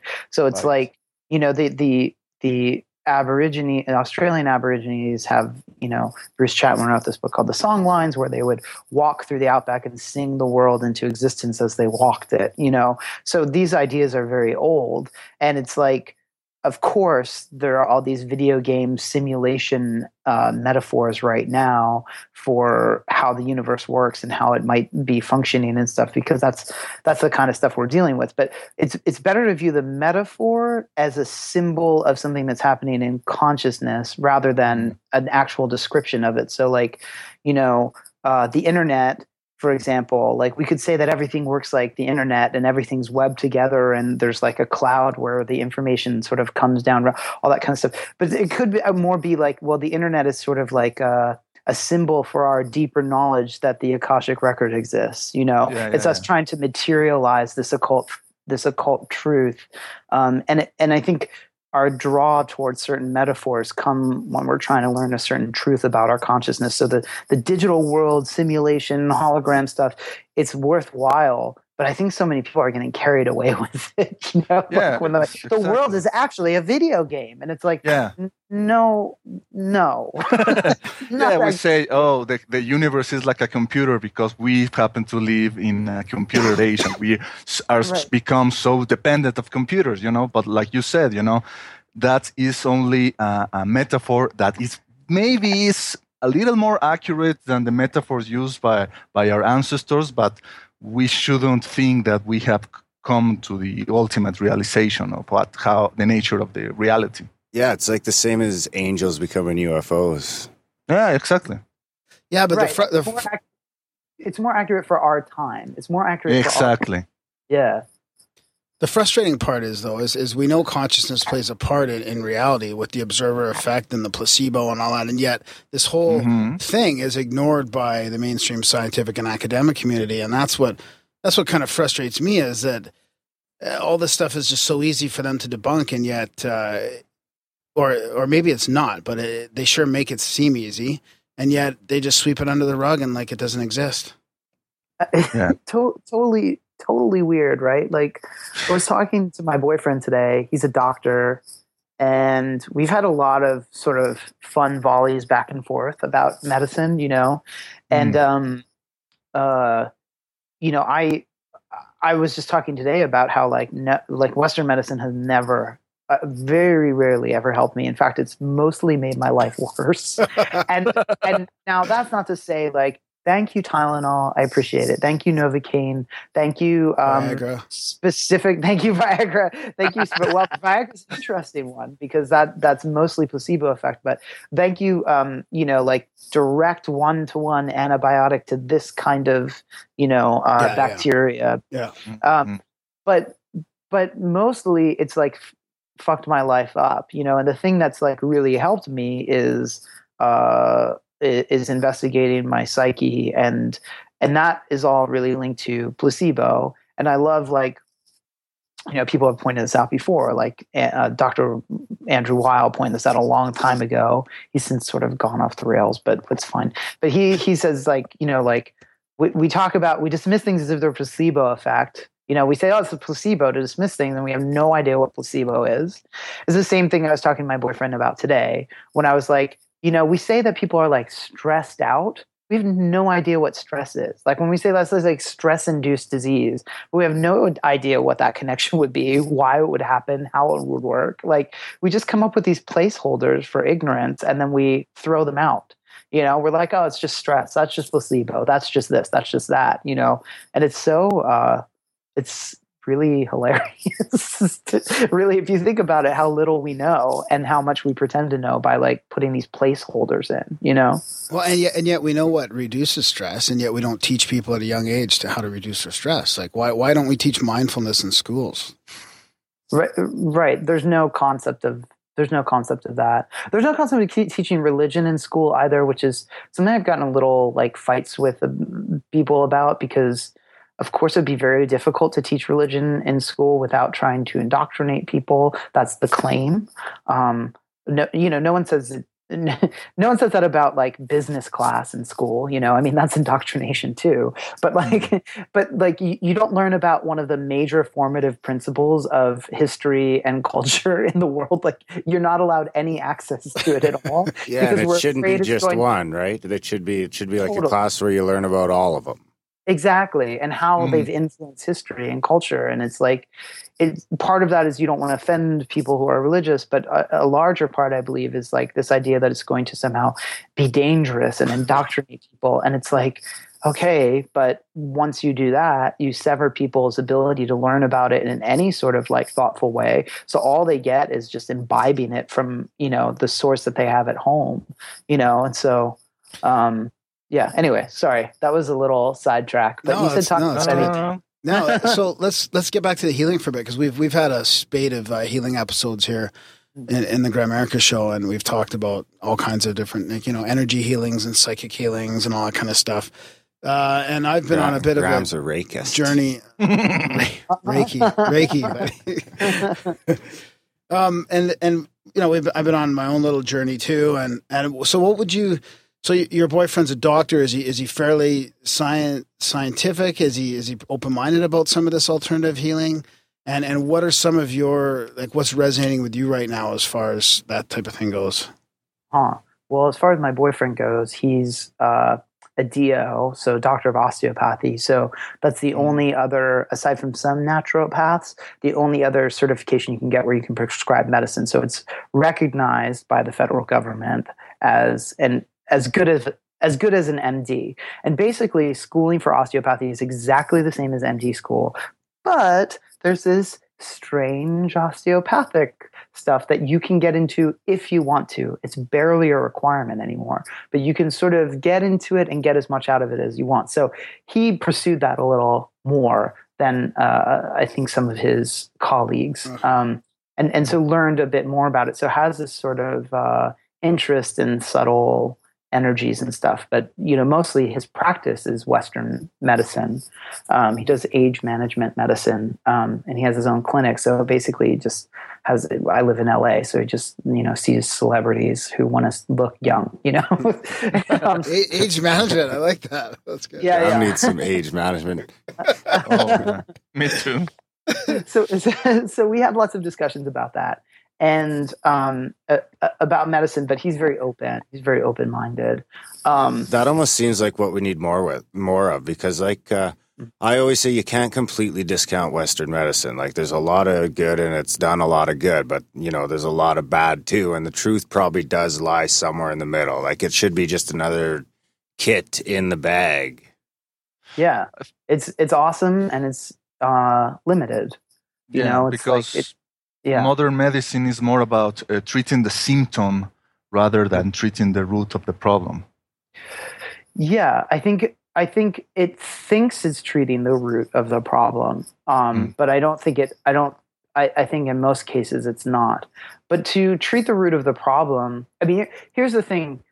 To sort of answer your original question, like where I'm at with it, it's like. Most alternative medicines, they basically do the same. It's basically the same kind of thinking as Western medicine. So it's hmm. like you go in, like, you know, to an acupuncturist. Now, there are some very traditional acupuncturists who don't do this, but mostly now you go to an acupuncturist in like California or whatever, and they're like, oh, you're having a headache. Let me put the needles here and here, and that will fix your headache. Or, uh, hmm. you know, are you, are you, You, you know, you get sick and like you go to a naturopath and they're like, oh, you have uh, a stomach ache. You probably have Crohn's disease, which is a Western diagnosis. So I'll give you these herbs instead of you taking this pill. So it's basically the same kind of medicine. And what, what you really require is a completely different conception of your anatomy, of what anatomy is, of uh, what a body is, what materialness is, what makes us up. And so actually, the closest thing that I can think of that does that is going to sound bizarre, but is psychoanalysis, which uh, seeks to the, the the body's almost a symptom itself in psychoanalysis of of your unconscious organization. In actual psychoanalysis, not therapy, but I mean psychoanalysis that has gone through all the iterations of time from Freud through to Lacan and and, and so forth. And so I think, and and and, and Hodorowski uh, later even than that with his psychomagic, um, his sort of like analytical framework, I think. Th- Coming up with a new conception of the body that is highly personalized is really where medicine, as far as I'm concerned, is that we should all be working on creating our own understanding of anatomy uh, that's individualized to us. What actually is our body, you know? And then we go to a doctor and talk to them, you know, and they give us their feedback, and then we do whatever we want with what they say.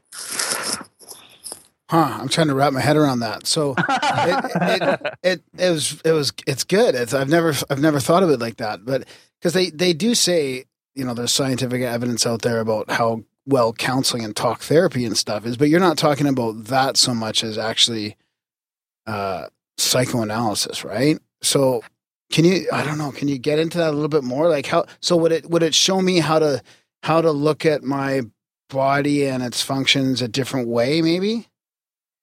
Well, okay, this is gonna be compli- This is gonna be complicated. I love that. Like this, this is the part that I think is complicated because I'm still working my own thoughts through. Okay, this. Cool. Um, so, so, uh, so don't hold me to, well, don't hold me to anything I say ever, cause I'll probably change my mind tomorrow, but just, oh, that's good. um, but I think it's like, so, so Jacques Lacan, I don't know if you guys know anything about Lacan, right? So Lacan is this psychoanalyst, French psychoanalyst that is, uh, notoriously impenetrable, like very difficult to read. I find him very invigorating. It's easier for me to read stuff about him than it is to read stuff by him, uh, but I find it very fascinating to read his stuff. You just have to take it little by little. And one of his ideas was that um, the that you could tell what someone's unconsciousness was like by listening to the words that they use, and not just hearing the words that they use um, Uh, just to talk about the main point, but but what were the sort of like surrounding words that they use? What do those words sound like? Um, it was almost like a divining tool. He was very occulty without admitting it. Like I, I think he would have even claimed to be an atheist, but very, very occulty. So you might recognize some of this from like the Kabbalah or some other systems where he he would like. So something I would say is like, I kept saying to my boyfriend, I want to be heard. I want to be heard. I want to be heard. And when I went into analysis and I started talking to the psychoanalyst, we were talking about intimacy and being, and, and, and my need to sort of like get in fights with someone to feel like I'm loved. And suddenly like it just flipped over like this little switch in my head. I was like, oh, I'm actually saying I want to be hurt. I want to be hurt. I want to be hurt. Like, why do I keep saying this word over and over again? It's not heard. It's actually, I'm trying to express something that's inexpressible. Or to like, if you listen to someone talk and they keep, you know, like they talk about going on a camping trip, like they have a dream about going on a camping trip. You can interpret the dream if you want, or you can hear the words. So like they're talking about, uh, like all the regular details that you would hear, oh, we like set up the tent and then there was this monster in the woods or whatever. But it's like the little words that they would use that they wouldn't notice that they were using. Like if they kept saying, uh, and I'm standing on a, uh, standing near this precipice, right? Or they keep saying precipice again and again. So you question them about that word, this weird sort of incidental word, and all sorts of things show up. So this is why it's complicated, because that was just the beginning of what I want to say. So I'll just step back and like hear if you guys have anything to say about that before. Do I you think that is in some way related to what they call uh, neural linguistic programming? Yeah, that's what I was going to say. A, a, a little bit. I like I like some aspects of neural linguistic programming. It's like a really good fix if you have an immediate problem that you need to take care of, right? It's like you, you, if you're having like a serious, intense problem, it's good to like sort of do that weird swipe. You know, it's like it's like t- it's like mental Tinder. You know, when you like swipe to the left on your problem, it's like neurolinguistic programming. Like, get out of here. You know, it's like so. I think it's like, um, uh, but but I, what I'm talking about more is you begin to get these little markers of your inner landscape, because you're the words that you repeat without knowing that you've repeated them begin to give you a sort of little bit of a map or a, com- a, a compass or some sort of directional marker to the shape of your inner world. Um, because they're the little parts of you that you don't recognize that are coming to the surface every once in a while. They're these little markers. And so I think that that's part of the way that you begin to understand and interpret your sort of inner dimension, your inner landscape that is really your spirit, where your spiritual reality resides, is by paying attention to your language. Um, so I can go on more about that, but that's those are just sort of initial thoughts that uh, I'm kind of saying out loud for the first time. So forgive them being convoluted. No, I like it. That's great. Yeah. Yeah, we that's always get a couple firsts in Grimerica.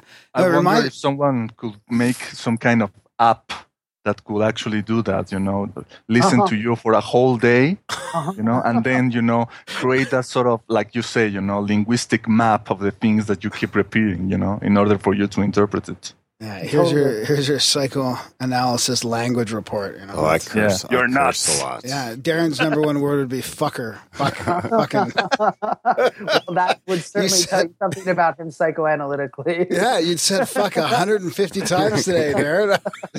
I wonder what the fuck that means. Uh, uh, uh, yeah, I mean, I think it's, I think, so So let me talk about Lacan a little bit more, because, so what Lacan say is like, and you'd hear some of this in Robert Anton Wilson and some other people too, is like, we're all we're, like picture picture the par- the the classic paranoid schizophrenic that's in um like movies about conspiracies. Like you go in the house, he's sitting there on the floor, and there's just like this whole wall covered with pictures, and there's like lines drawn yeah, to everything, like Mel like Gibson, of yarn, like Graham, right?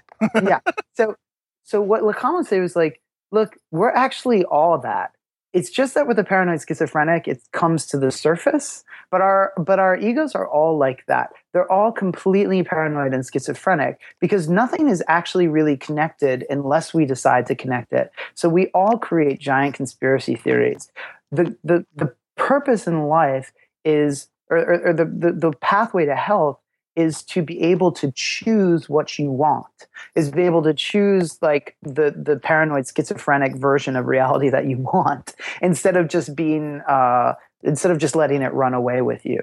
Hmm. So it's like desire actually for him is like the highest principle, like do what you want. It's it's very Crowleyan, you know, like mm-hmm. do what thou wilt should be the whole of the wall, but what do thou wilt? Like what do you actually want? You know, so it's it's trying to be able to create your own map, but you can't, and, and, and pick your own points of emphasis, but you can't really do that until you start discovering where you've laid down the connections without realizing it.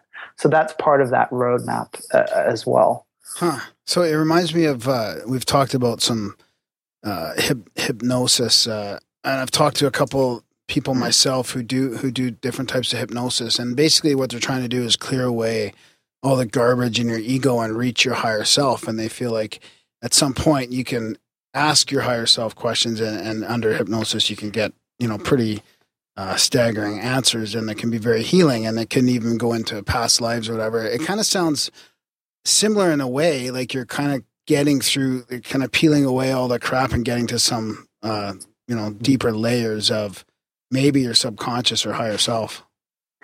Totally. I wonder and worry about hypnosis as not being an intentional path there. So you could be led there by all kinds of forces that you would not necessarily want interfering.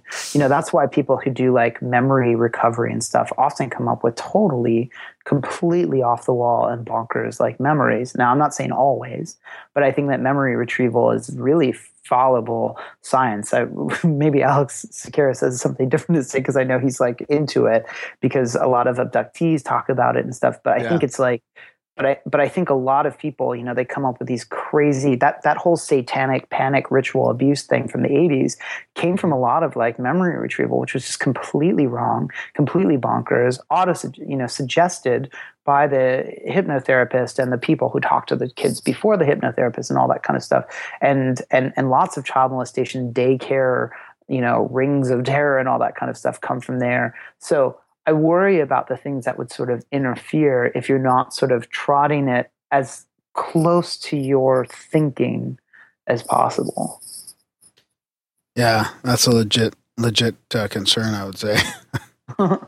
Have you had experience with that? Like you've done, like I've done, I've done past life stuff uh, uh-huh. in, in groups and on my own, and uh, it's been pretty. I had some pretty profound Uh, feelings uh, and experiences, but this is it, I'm thinking of it more for uh, people that need like healing at a really on a really deep level, like that maybe have been stuck in uh, some some negative patterns, and they've got kinds of uh, complex physical maybe maybe things going on that like Western medicine and all kinds of other healing really can't can't touch.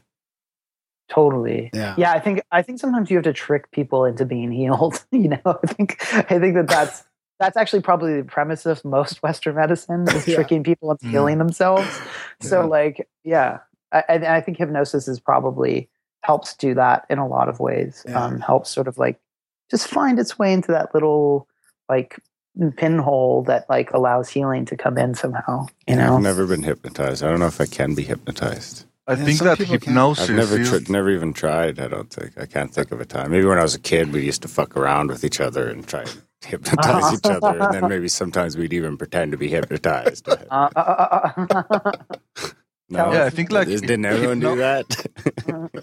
yeah. Hypnosis, like the placebo effect, you know, is one of the things that uh, we think we understand, but I, I, I, it's my personal opinion that we've just sc- scratched the surface, you know, of of those those wow. phenomena. I, I don't think we understand hypnosis at all. You think it's like on M K Ultra levels? I don't know. I mean, I, I think that, like Connor said, you know, there's all sorts, sorts, all sorts of things that we have to consider, you know, where people go through uh, high, uh, hypnosis therapy, you know. I remember reading in one of Jacques Vallée books, you know, when he was discussing this idea of, you know, people who were uh, researching uh, alleged alien abdu- alien abductions, you know. So someone who thinks he might have been abducted by aliens goes to a person, one of the, those researchers who is, you know, proposing the alien abduction abductions theory, you know. And even if there wasn't any kind of leading questions during the hypnotic hypnosis therapy, there may yet be some kind of uh, uh, contamination, you know, between the therapist and, and, and, and the patient, you know, maybe in a, in a telepathic uh, avenue, for lack of a better word. Mm-hmm. Totally. Or just the cues they're getting from the room they're in, or the cues yeah, they're yeah, getting yeah. from like what happened before. It's like, think about if you have a bad dream and like, you, like you have a dream that you got in a fight with your friend, you know, and your friend was just an asshole in the dream. And then you see them and you're like, you have this like residual feeling of like, what a fucker, you know, like you, you can have that. It's like, shit like that can happen before you go into hypnosis, you know, or like when you you you don't know the things that are contributing to the altered state of consciousness that you're about to enter into with this other person, you know, or even what kind of altered state of consciousness that is. So it's very, I think you're right. It's like it's very, uh, very dicey, and that, that that's not to say I'm sure some people, some hypnotists. Um, actually probably have it down. Like they're really careful. They really know what they're doing. But I think it's kind of, uh, I, I, it, it's a pro- probably pretty potent thing that we don't really know. Playing exactly with fire, that. Pandora's box, sort of. Totally. Yeah. I don't know. I think yeah. if you're at if you're at, at some point where what if you're on a cruise much ship else and you want working? to quit smoking? Uh-huh. Well, that seems that seems great, you know. Or like you can do those things where you hypnotize warts away. Have you heard about that? Oh, where yeah, like yeah, a little bit, yeah. Yeah, so crazy. you want to smoke? You won't want to smoke anymore, but you won't like ice cream, or you won't really crave anything ever again. Right? You come, you come to, and you're just like a like a total like desireless zombie. Yeah. Like, um, maybe that's Zen. God, that sounds horrible.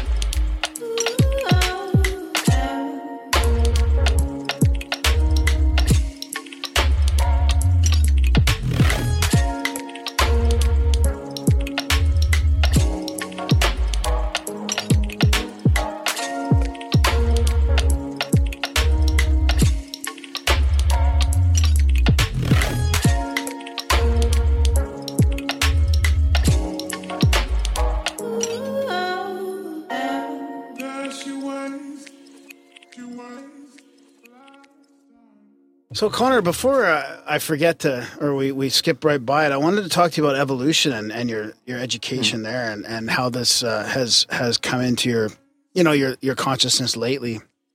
Because yeah. I feel like uh, I, I feel like this uniformitarianism, as Randall Carlson would say, view on uh, biological evolution and geographical evolution, like, we're, you know, we're starting to prove that, uh, I think they're starting to prove that biologic or uh, geologically we didn't just uh, evolve uh, slowly, slowly, slowly like they say over, you know, millions of years, that there was some pretty big earth changes and catastrophes. And, and I feel like we're stuck in this uniformitarianism view of evolution. If you try and say anything else, then you're labeled a creationist, or like, it seems like there's no wiggle room here. You're either on one extreme or the other. Uh-huh. Yeah. That's because Jerry Coyne is an asshole. Um, that's because...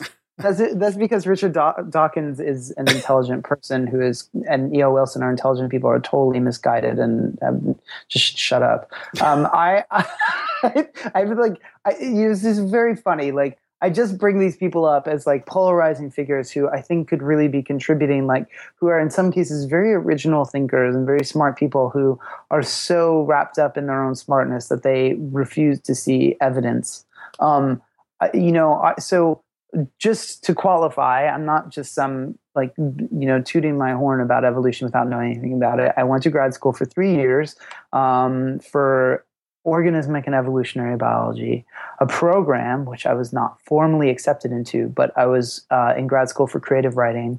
And there was this scientist at my school named Lynn Margulies, who many people may know either because she was married to Carl Sagan or because she co-founded the Gaia uh, theory with James Lovelock, or because she discovered um, or, or discovered proof that our that all cells with nuclei um, or, and organelles are symbioses of different types of bacteria.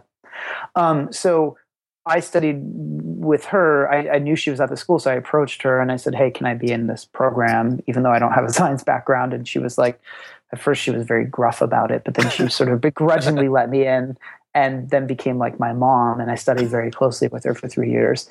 Um, so So I have some background in it. I'm not just like th- talking out of nowhere, although Richard Dawkins really got frustrated and couldn't stand Lynn um, sort of toward the end of her life um, because she wouldn't stop saying he was wrong, um, which he is. So the so the, the you know, the thing is like, this is the idea: random genetic mutation meets natural selection and gradually like leads to new species. It's actually something that's never been shown ever. And this is something people need to know. It's like never been shown ever, ever that random genetic mutation plays that large of a role. Everybody agrees on natural selection as some sort of principle in evolution. Um, even occultists, like who are not scientific, would probably agree that natural selection is important. The random genetic mutation thing is probably leads to all kinds of adaptations of species, but so the rise of new species is probably very rare or almost never happens. And the reason why it's important to like say it's never been observed, because okay, like, well, that doesn't mean it can't be a viable theory, um, is because there are different kinds of evolution and creations of new species that actually have been observed. And those happen through symbiosis. Those happen through a bacteria, uh, f- through a bacterium, or a, usually a colony of bacteria, interacting with another organism and creating an organism that is so dependent on the existence of that bacteria in its own body through symbiosis that it cannot exist without it. This has happened, this has been observed in the lab. It's been observed in nature.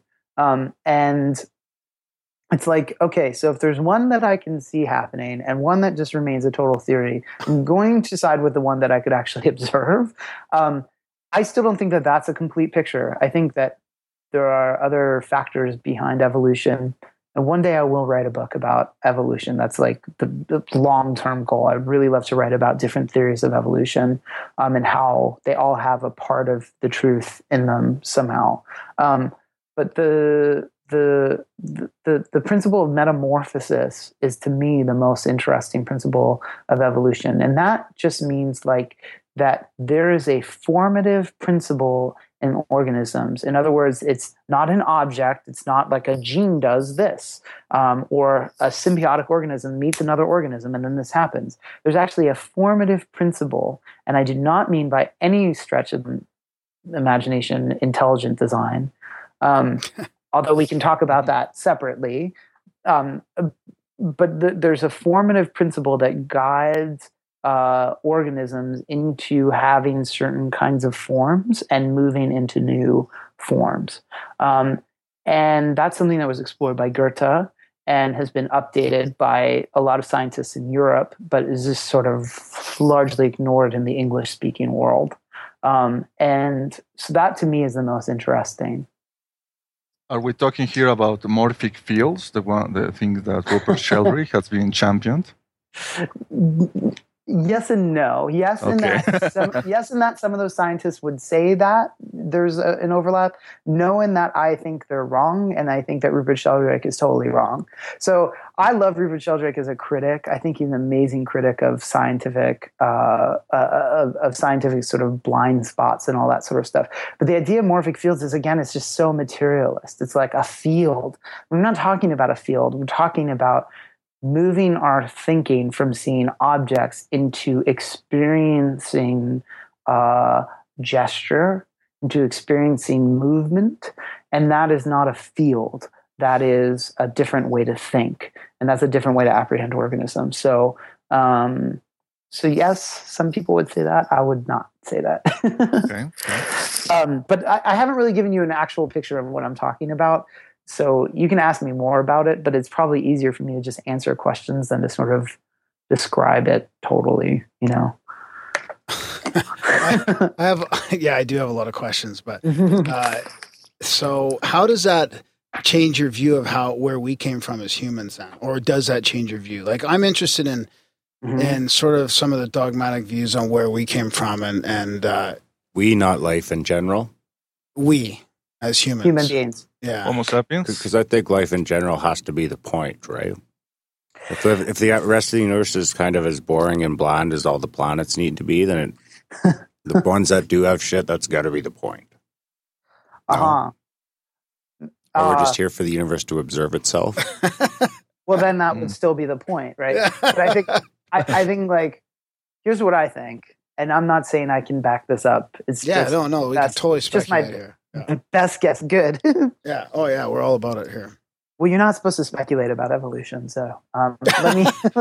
um, I think that human beings are the oldest organism um, in in existence. And what do I mean by that? Because usually what people say is human beings are really new on the scene, just a blip on the cosmic screen, all that kind of stuff. What I mean is that, like, we have this long ancestry from uh, some sort of probably thermoplasma or whatever. Original organisms were actually way before thermoplasms. Um, we have this history that leads up to us, you know? Um, and so while there are other organisms that are still adapting, since we're so new on the scene, that actually means we have the longest ancestry of almost any organism on the planet, um, aside from some sorts of bacteria who are not, there aren't really distinct species of bacteria. They all exchange genes, so um, they're kind of just one big species. But if you have this whole like lineage that leads up to human beings now, then that actually means that our lineage is the oldest. So in some ways, we're actually the oldest organism on the planet. And people like to say, well, we're new all the time. And so what I think is this sort of like line that has gone through history from this original bacteria to us was this formative principle that was somehow um, moving its way toward incorporating more and more of the external world into a being. Um, and that's us, that's human beings. And all the other organisms are sort of cast off from this path of evolution. So in some weird way, all organisms have developed from us, not vice versa. So that's, that's there you go. So everything is sort of a branch of, yeah, an offshoot of us. And that's, exactly. the, I like the bacteria idea. So basically, that's just saying that all life is sort of a combination of two other things that came together? Sure. Like, there's no, like, that's the direct... layman? There's... Wait, say it again? So, like, you were saying how, how um, instead of mutation, it's more like a bacteria finds a host, and then the host can't live without it, and now you've got a new life form. So, basically, you're talking about just taking two different life forms at whatever level and combining them, and that's sort of where the different... this and that's come from? Like, where where does that stop, I guess? Like, how long ago? Or is, I guess that's all always going on at some level.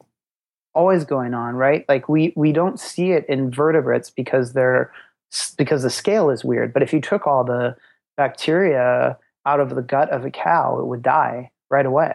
So it's like, you know, and and, and our cells are bacteria, and the chloroplasts in plants are cyanobacteria that merged with, you know, other that merged with other cell, uh, other organisms. I mean, everything is everything is symbiotic in some way or another. It's like the the next great civilization after humans could be just some bacteria growing on my dog so, shit in the backyard right now.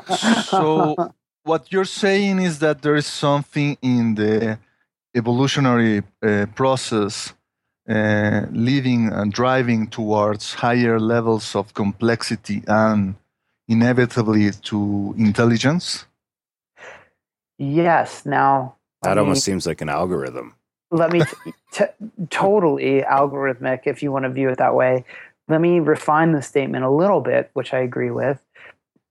Maybe not complexity. It's actually holding back development. Because if you look at like uh, the fin of a, a whale or the wing of a bat um, or a hoof of a horse, they're all um, developments. Like if you if you sort of X-ray the the whale's fin, right? You see these finger-like structures, right? Or if you look at the bat's wing, you see again these finger-like structures. What happened is this sort of it, there's this thing called neoteny, meaning you retain mm. the, the the features of the younger uh, version of the organism.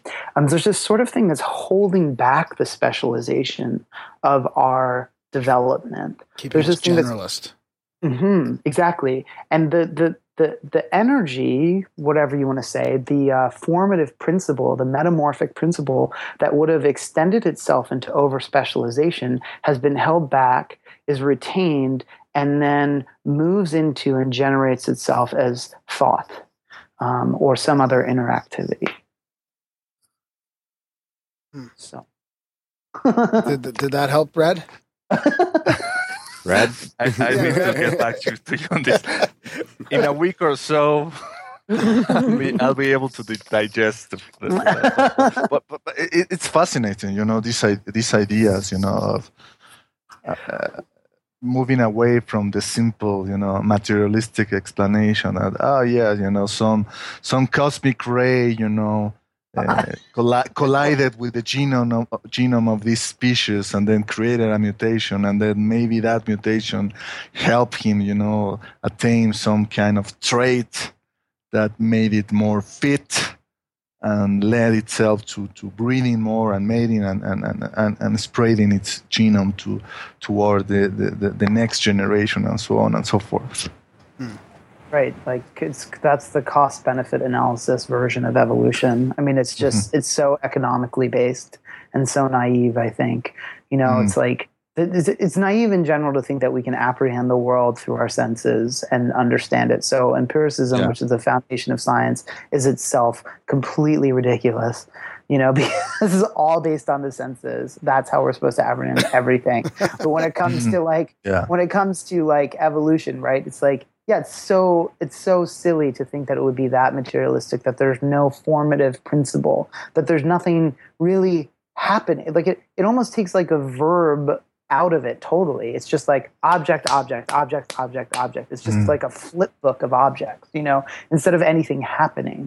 Um, but there's something happening. We can't we can't see it. What makes a plant different than a stone? The plant grows, but we don't talk about that. We talk about it as if that's just chemicals. But why should this chemical meeting this chemical do anything? Um, it, there, there's some sort of principle that makes this material grow and live and breathe. And I don't mean vitalism. This is, again, where people get like really like, well, that's vitalism. That's what people used to say like yeah. in the you know nineteenth century or whatever. I don't mean that. I mean that there is something happening, and we can't deny that there's something happening. So let's start to describe that and not just come up with some wistful, stupid term like vitalism or energy or whatever we want to say. Like, let's really observe it and talk about it and try to engage with it in a scientific way. Now, isn't that what, what Sheldrake is trying to do? Like, he, like through his morphic resonance, right? You know, he hasn't he shown that if uh, certain uh, traits can be passed on in different time time frames in different parts of the world uh, through, you know, basically the, the I don't want to say the field because then you bring it back to being materialistic, but through yeah. the it's a metaphor, the oneness, you know? yeah, the the oneness, yeah. Yes, I wish that Rupert Sheldrake, I wish I thought that Rupert Sheldrake thought that it was a metaphor, because I don't think he does. I think he thinks it's a field. Right. I mean, I, I've read The Presence of the Past, and I've read uh, what is The New Science of Life, which is basically the scientific version of The Presence of the Past. And so, and I've read some recent articles of his. Yeah, so I yeah. can't claim to be a Rupert Sheldrake expert. Um, I've seen him speak.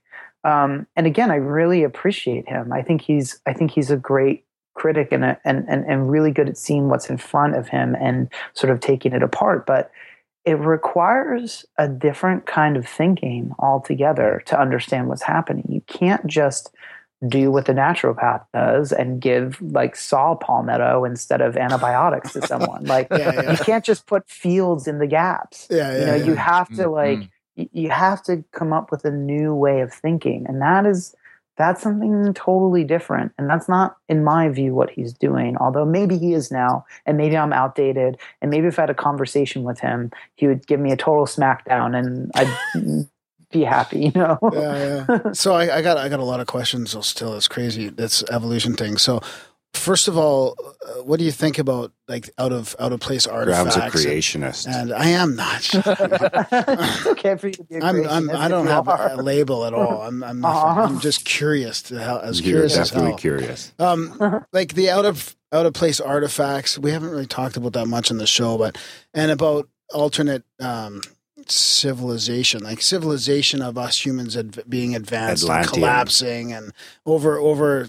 you know, maybe thousands of years, and just that evidence just being, you know, wiped away through catastrophe or whatever.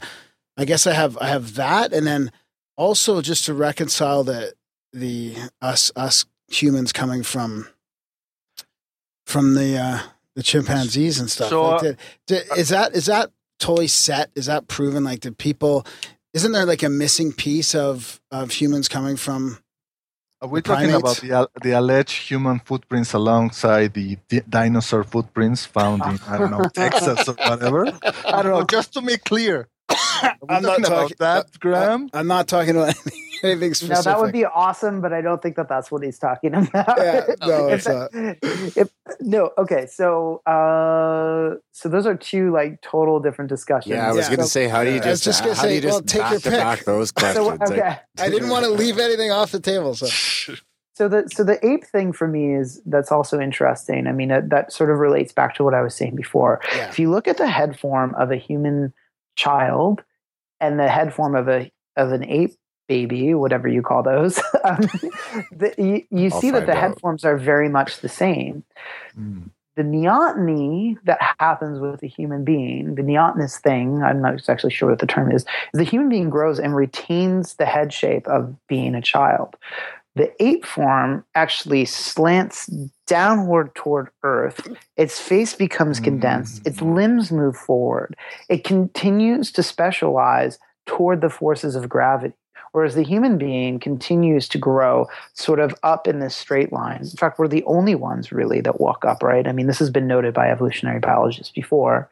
Um, it's very strange that, that that we're the only organisms that do this. And so it's, So that would again, speak, oh, sorry. No, it's again, we, we're holding back a formative force that continues on in apes.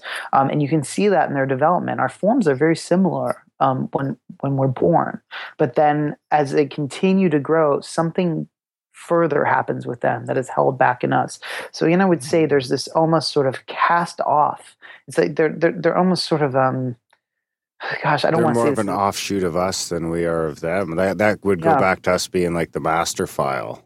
Well, uh-huh. this, yes, this, the master this reminds file. me of uh, of this uh, species that, that is native in Mexico. You know, uh, what we call ajolotes. You know, axolotls. You know, this which mm. re- retains a neothenized uh, form throughout its adult life. But you can out, you can actually try to coax him, you know, I think, in, in the laboratory, you know, oh, to, oh. to achieve its its quote unquote adult form, you know, to, and, and it, it almost as, as if it becomes a different species altogether. It's like a, it's like a, it's an amphibian. Is that?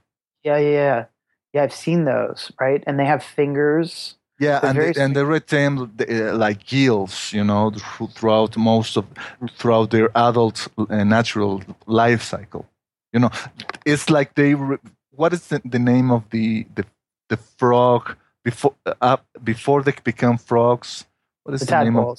Okay, it's like they they remain tadpoles uh-huh. throughout the, their whole adult adult life.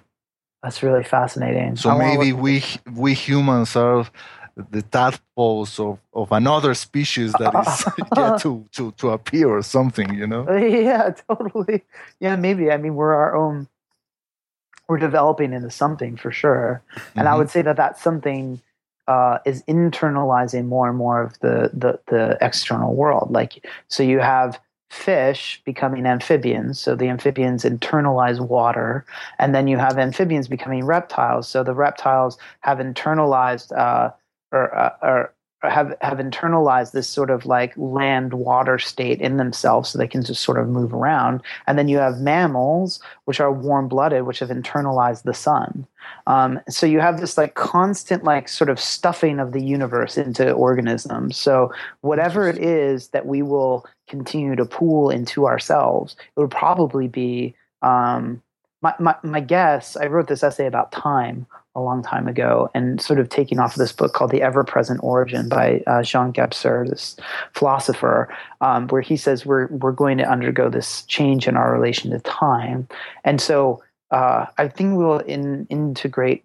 Maybe this is it. Maybe we'll integrate time states into ourselves in a way that, uh, and, and that will change our bodily forms as well. And that all goes back to your ancient civilization found artifact stuff, because we, we human beings probably had different kinds of bodies, and so that's why some of the evidence is lost. Um, uh, maybe even um, less substantial bodies than we have now. Maybe more cartilaginous, something like that. Um, but that's a really fascinating question to me. Why don't we remember anything from ancient Egypt or ancient Rome? Like, why has that mm. been lost? How is that memory, that cultural memory, when you have Australian Aborigines, again, I bring them up again, they're, uh, the, that, that group, of, that community and group of people is really interesting to me, because they're very, at least apparently, their culture is very different.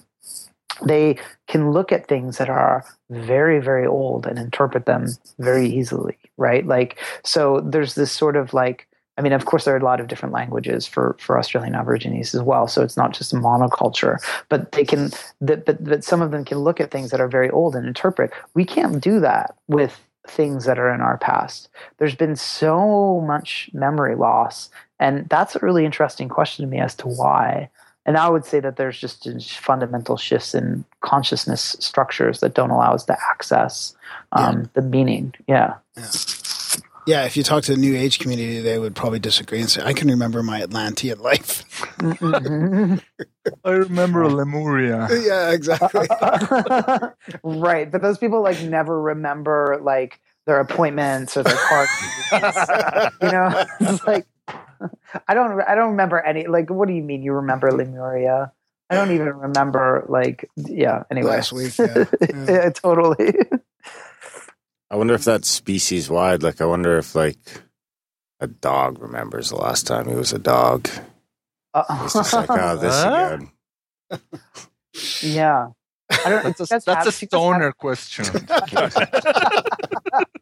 do you think the dog's thinking, dude? Uh, You guys have pets? Uh, yeah, yeah, I have a cat. I have two dogs and a cat. They're they're weird, right? Like yeah. I I never wanted a pet as an adult. I always used to say one of life's great pleasures is never owning a pet. Yeah. yeah. But, um, but then my boyfriend has this like standard poodle. It's like this huge dog. He's like really smart, and I've become like totally enamored with him. He's like so fascinating to me, and he's so weird. Like his consciousness is just totally impenetrable. Like when I when I, I, I know I can like. I know I can project all kinds of shit onto him, you know, and think he's thinking this or think he's thinking that. But I, I, I there's an emotional expression of his behavior that's happening. But I, I have no idea if he thinks thoughts ever, you know. I mean, I, I know he expresses emotion, but I have no idea if he's thinking. I would guess not, but I, I don't know. It's an interesting idea because, you know, dogs – Uh, have been known that they don't have really the same uh, concept of the past as we do, right? So you could you could almost say that they live in an eternal present. And if you talk to to uh, spiritual prat- practitioners, they they will tell you that being enlightened is being is, is remaining in the eternal now. So then you can conclude, you know, dogs are are, are, are enlightened beings. So they're actually they're an ascended a level from us. So when you like exactly. do your when you reincarnate enough times and you figure your shit out, then you become back as a dog and, and you just curl exactly. on the couch. That's yeah. why this, that's why the song says, religion is the smile on a dog. And I'm asking the stoner questions. Right, you come back and you bodhisattva dog, and then like the less enlightened than you have to pick your shit up. Well, I don't know. I mean, I think I think they're like their their bodies are their emotions. Like their behavior mm. is their emotional expression. So it's not that they have. It's not that they have emotion. They are emotion. Like, is what happens when you encounter a being that lives in an emotion dimension. You know, it's like its dimensionality is different. It doesn't have this extra thinking part present in it. I mean, it might be somewhere else in the universe, but it's not present in the dog. So just all its behaviors are our emotion, you know, whereas we experience emotion inwardly, and then sometimes we can choose how to express it, and sometimes it just erupts from us. It's just constant eruption from from dogs. But dogs are just kind of sort of a bad example because they live near people so often that they're probably the least, they're, they're the most used to express what animals do, think, and feel, but they're probably the least worthwhile candidates for describing what animals do and feel because they're around people all the time, yeah, you know? Yeah, yeah, that's a yeah. good point. I don't think my dog thinks much. He sleeps a lot. Yeah. Huh. Yeah, I think pets are fascinating. My cat just blows me away all the time. He he fucking leaps at me. He, he'll jump at me from like ten feet and leap off my shoulders. And it's like always needs attention though. He's always, always oh. uh, wants to be around you. And like, if you're not paying attention, like, he'll, he'll meow until I'm actually like, present with him. It's pretty interesting. I read that cats never meow in the wild. They only meow to people. Yeah, that's right. That's it. Yeah. Really? Yeah. Yeah. You'll oh, never hear so a cat meow in the wild. It's only interaction, or even with other species. It's strictly with people. Well, what happens with cats as they get older is their vocabulary changes, and they and they get more. Uh, there's way more variety in their meows, and you start to learn like which what meows or what. Like my cat's already starting to change the way he talks to me. Really? Yeah. So, so it's, it, it's cats are fucking trippy.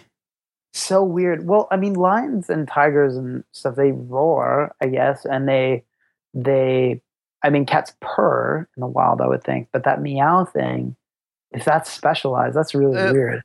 Lions purr, you know, you know, only louder. You know, I, I can uh-huh. tell because my my nephew, you know, he's he's starting to become a vet. You know, he he actually last year he got a job on, at the zoo, and he was in charge. You know, attending a lion. You know, that they, uh-huh. they, they they had. You know, and uh, uh, he when he talked to him, you know, the, the, the, the, this this big giant animal. You know, he will behave like a like a uh, two hundred pounds. Cats uh-huh. you know, pour into him, you know. So, so it's it's it's it's interesting, you know. O- of course, you know, lions are uh, gre- gregarious animals, you know, uh, unlike most cats, you know, who are you know solitary animals. Totally solitary. Oh, yeah. have you yeah. seen that? Have you seen that video? Or there was that a... could be bullshit too. I could have just got trolled. Yeah, you know, the troll has extended to the show. I heard somewhere.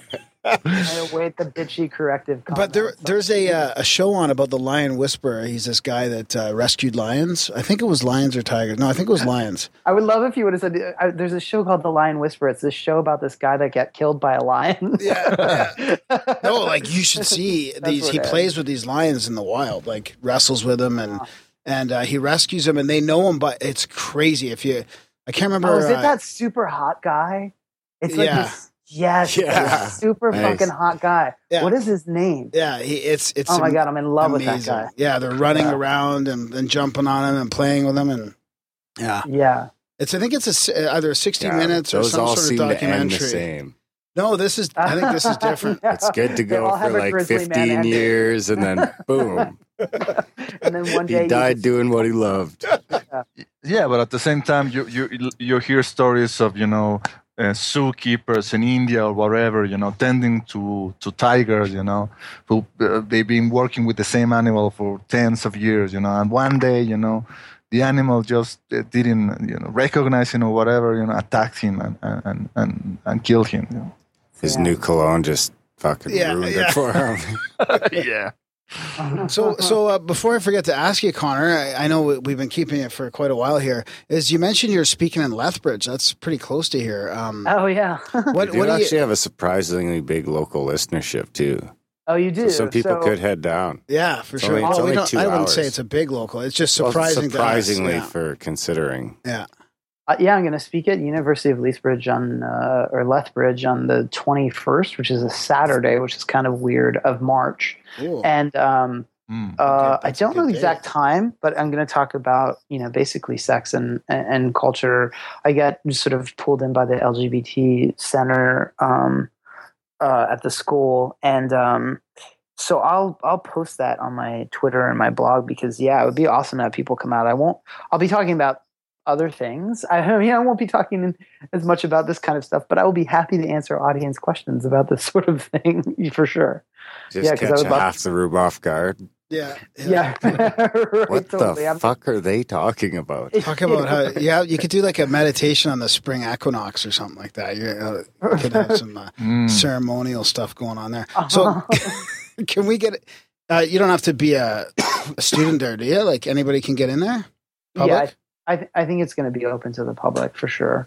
Um, yeah, definitely. And, and it, sh- it should be it should be free. I'll post all the details um, on my on my blog, which right, it, it's connor habib dot wordpress dot com, and it should be. It, it might by then just be moved over to connor habib dot com, which has been sort of uh, under con- sort of re overhaul for a really long time, which just means that I haven't hired a web programmer to like do all the work yet. But, um, but connor habib dot wordpress dot com is where everything's at. And, um, that's been linked to on Daily Grail and all that kind of stuff. So, mm. um, yeah, I'll have yeah, that up. Yeah. Definitely send me the link to the Lethbridge thing too. We'll get some people down there. I might come down and, and, and hear that chat. What is it on, sex and culture or something like that?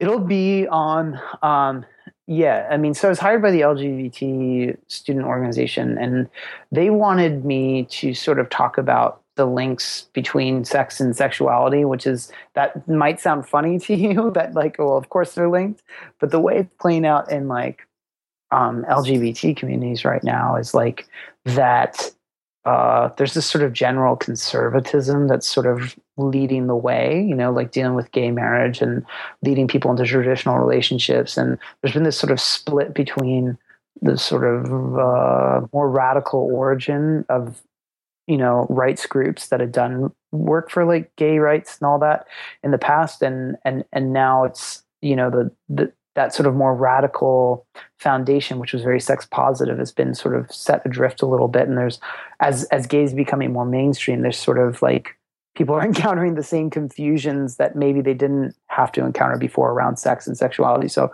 just going to sort of talk about those things, but that sounds very academic, so, but my, ba- all my talks are poppy, you know, ba- sort of just, yeah. Basically you're saying that when gay people get married, they, they still have having sex too? Yeah. just right. like. Just exactly. Like. It, ru- it, it, it ruins our lives. As much as I, haven't, I haven't experienced that yet. Yeah. I mean, I think it's like it, it. Yeah. So what what I try to say is gay rights for everybody, not not not not equality. What yeah. I mean is like I want straight mm. people to have gay rights. That would be much better. Because it would be better off. You get laid a lot yeah. more. You'd have more fun. You know, it'd just be it'd just be a happier world.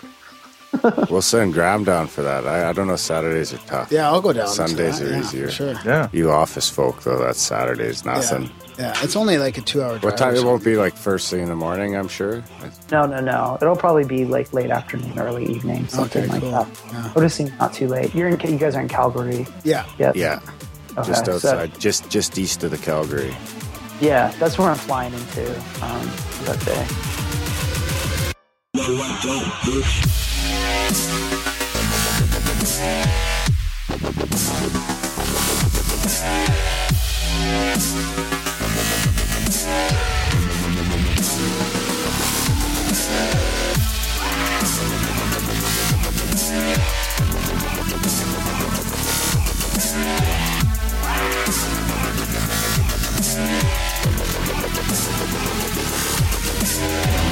No, no, no.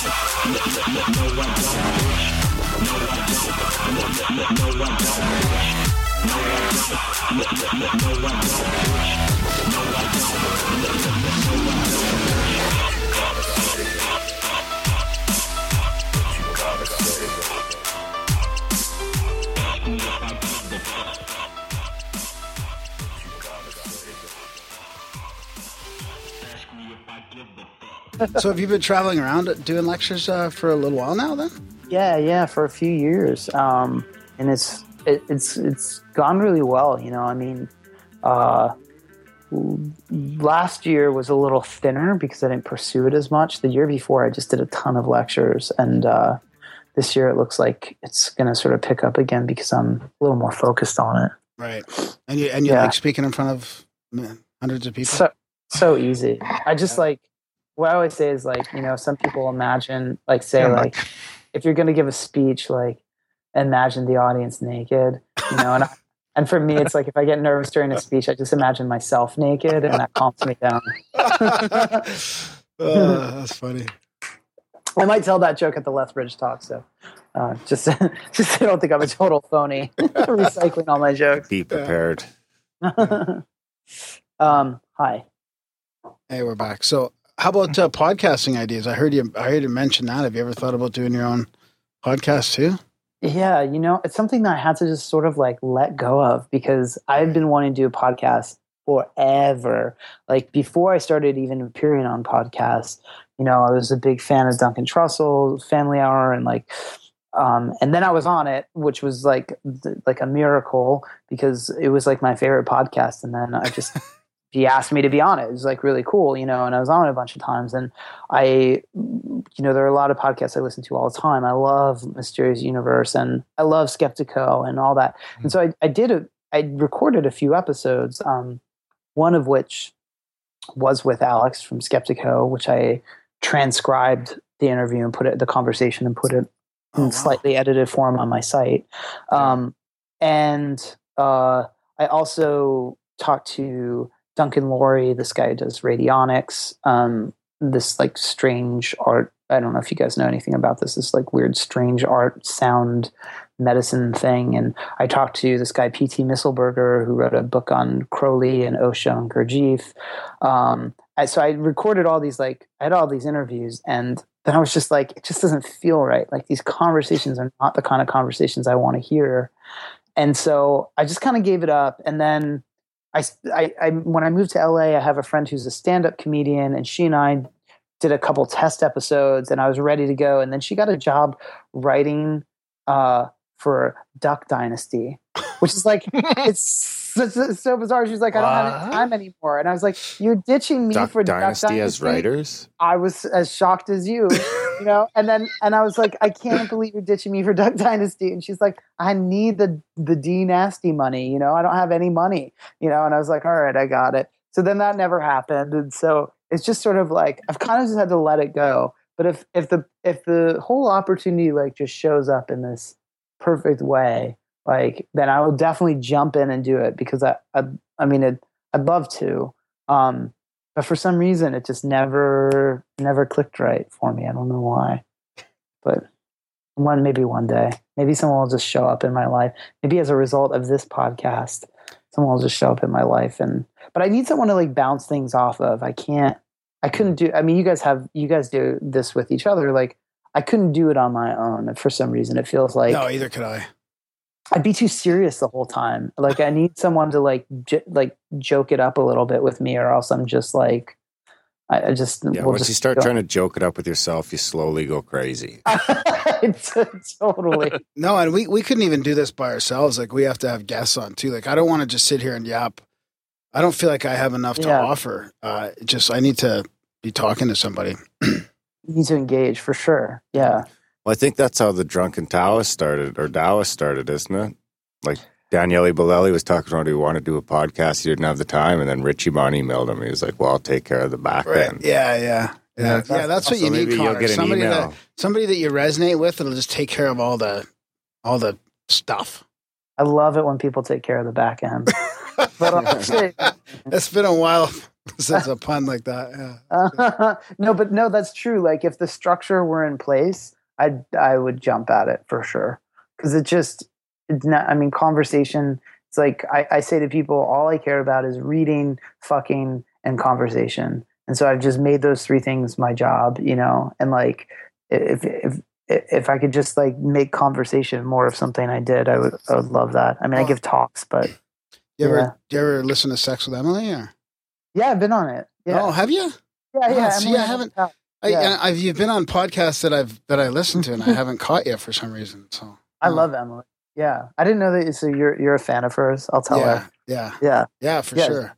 I tried Emily's to hook up her and Chris M- Ryan on M- the podcast. Too. And M U, I would love to. I was on M U actually in a s- strange way. Um, they talked to Russell Targ once, and Russell Targ oh, yeah. described. Uh, Russell Targ described this uh, online course that he did, and he was talking about how he was holding an object which was beneath the frame of the screen and just having people do like remote viewing. And one of the participants uh, said, uh, is it this? And drew a picture of it. And it was like, drew a picture of like a little teapot with a spout, a curving spout. And it was this cup that had this curving, exact curving spout, and that was me who drew it. So he he talked, and like the guys were like, "Whoa, like that's great!" And I was like, "That was me! That was like I'm like yelling into the air. I'm like, that was me, guys." Um, actually, I wasn't a participant. I taught the online class with him, but that's fine. But still, so I, I have been on Mysterious Universe, sort of. I was on M U too on the call-in show. I was you drunk. Were, yeah. What did you call them? Shadow uh, people. No, it was like the live show. So I just called into Yap. Oh. And then I was on, on for spilling my drink on Aaron, too, at the Paradigm Symposium. Oh, yeah. I love that. Mm. I think those guys are kind of cute, too. So I'm, I'm, I would like to, I would love to talk with them sometime. We've tweeted a couple of times, but that's that's the extent of it.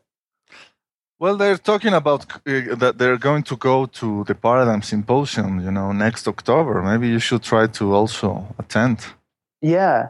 Well, I, I've always been interested in that, like in the Paradigm Symposium. And I'm always like, I'm such an egotistical asshole. Like that, I, this thought seriously happens in my head. I'm like, why don't they ask me to speak at that? Like I get like so entitled. Yeah, it's just turned into such an asshole. Like, I don't know why. It's just like, and then when I think that thought, like, I'm just like, I'm not going to fucking Paradigm Symposium. They can ask, they can ask me to come speak there. Like, it's so bullshit. Like, and and so it, it's not like I hold on to that thought. It just flicks through my mind for like a second, and then like I forget to like actually investigate and like look into it. You know. So I, you're right. I just need to look into it and not be a dick. Should be a good one this year. Randall yeah. Carlson. Randall Carlson wasn't supposed to speak, you know, last year, but uh, after he went with uh, Graham Hancock, you know, and mather- managed to gather so much momentum, now he's going to be one of the speakers, you know. So who knows, you know, if you turn up uh, this year, maybe next year, you will be one of the speakers. I don't know who that is. Who Could is be that? More of a curse than a blessing. I know, I know. No, Randall Carlson, no, he's great. He's been on no, Joe yeah, Rogan. No, yeah, yeah. Randall Carlson's the shit. Yeah. Tell We've me. got like, we did two interviews with him. He's like a sacred geometry catastrophist, catastrophist sort of fella. He'll blow your mind. Rogan's uh-huh. had him on a couple times. He's been on everywhere, I think, lately. He's definitely worth checking out. If you're into podcasts, you'll you'll get a fucking kick out of him. Right on. Yeah, that would be awesome. I, I will definitely, I'll definitely check him out. Joe is another person that's just like, we keep like crossing, like we have so many like people in common, and like we've tweeted back and forth to each other, you know, but it's just never, it's just sort of never materialized. It's kind of one of those weird things. That's how L A is. It's like, you might get asked or you might be forgotten forever. You know, like it's what, you never know. You never know which one it'll be. That might be podcasting in general, man. We have a hard time scheduling guests too. It's like you just you're in contact with so many people, and then you're overwhelmed with the amount of people, and and it's right. uh, it's a that's why you need somebody to take care of that back end for you. Time, it's man, a lot of work. Time's the greatest natural resource. Who do you guys want to have on that you have not had on yet? Well, we've been chasing Graham Hancock for a while. Yeah, I sort of know him. not not super well, but we I took a class with him before he became this, like, I mean, he's always been kind of like Fingerprints of the Gods and stuff. He's always yeah, been kind of like old, yeah. but but he but he like after Supernatural came out became like a thing. And I took this class with him like just before that book came out. And then he asked me to like write something for his website, and we kept in touch a little bit. And he's just like, he's just like a sweet fellow. Like, he's just like, he's kind of a total sweetheart. You know, he's like, he gets like really red in the face and pissed off at the way people like talk about shit all the time. He's like such a nice guy. But he must be asked to like do these kinds of things like eight billion times oh, a yeah. week. Yeah, yeah for yeah. sure. We'll get he's him eventually. A... I'm confident. Yeah. Graham yeah, Hancock. But, yeah, we want to do some. Uh... We've been chasing Rogan and Trussell too. Uh-huh. Trussell, we've like almost had a couple of times on Twitter. And then when it comes when it comes down to scheduling, everything falls apart. Yeah, he's not the best at that. Hippies are tough. But yeah, you wanna, we want to do stuff on uh, on uh, free free energy. Do a couple things like that. Um, awesome. Want to get uh, Peter Levend on about Nazi stuff. I've got uh, Doctor Gordon Freeman on Canada's Stonehenge lined up, and Gordon Freeman on, from Half-Life Two. Uh, and then there's no, not not that one. oh, and then there's uh, you know the American Stonehenge one. There's a there's a whole bunch of stuff we want to. There's a guy that Randall Carlson mentioned too that, that looks fascinating from the U K. I'm trying to pick up his. Is name that right the now. mythology guy? Uh, no, we want to do a couple on synchronicities too. People who have studied synchronicities. So Paul Devereaux is the guy. Ah, Paul Devereaux. Yeah, yeah. She's written for Daily Grid. So it's Publishers. It's a long list. Uh huh. Awesome. Yeah. Well, that's good. That means you'll just keep getting the, that you have a lot to choose from. That's good. Yeah, we'll keep going till they cancel us. Yeah, till it's till it becomes illegal. Yeah, till uh-huh. you, need, till you need a license, till you don't toe the line, till it becomes like Pump Up the Volume, Nightmare Scenario. Yeah. Jacques Vallée will be my number one. You know, like Jacques Vallée. Yeah, Jacques Vallée. Yeah. I think um, I think you can, if you want to get in touch with him, you have to fucking mail him a letter. That's probably a good idea. Yeah, yeah probably. I was, you know? It always seems like I want that instant gratification, though, of an email. It's like if I would have done it when I first thought of it, like a year and a half ago, probably would have got a response by now. Yeah, I've been, I've been chastising my friend Greg Bishop, you know, to, to finally go for it and mail him and ask him to go on his uh, podcast, Radio Misterioso. You know, and I, uh, he told me last time I... I, I, I I kept nagging at him with it, you know, that he's going to do, ask him uh, later this month.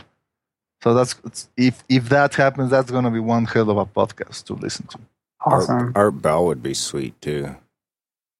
Art Bell? Yeah. I think he just canceled his show again. That was coming this year. Uh, oh. Um, I would love to have a conversation with Alejandro Jodorowsky. I feel like we just have a lot to talk about. Oh, yeah.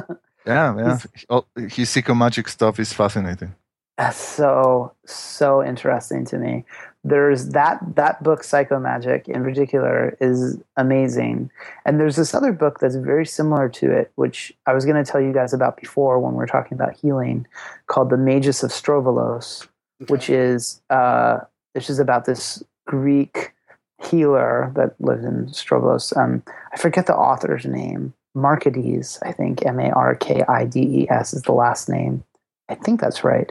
Okay. And uh, he lived in this little town in, when he was a kid, and he goes back to like meet this sort of weird magus healer guy.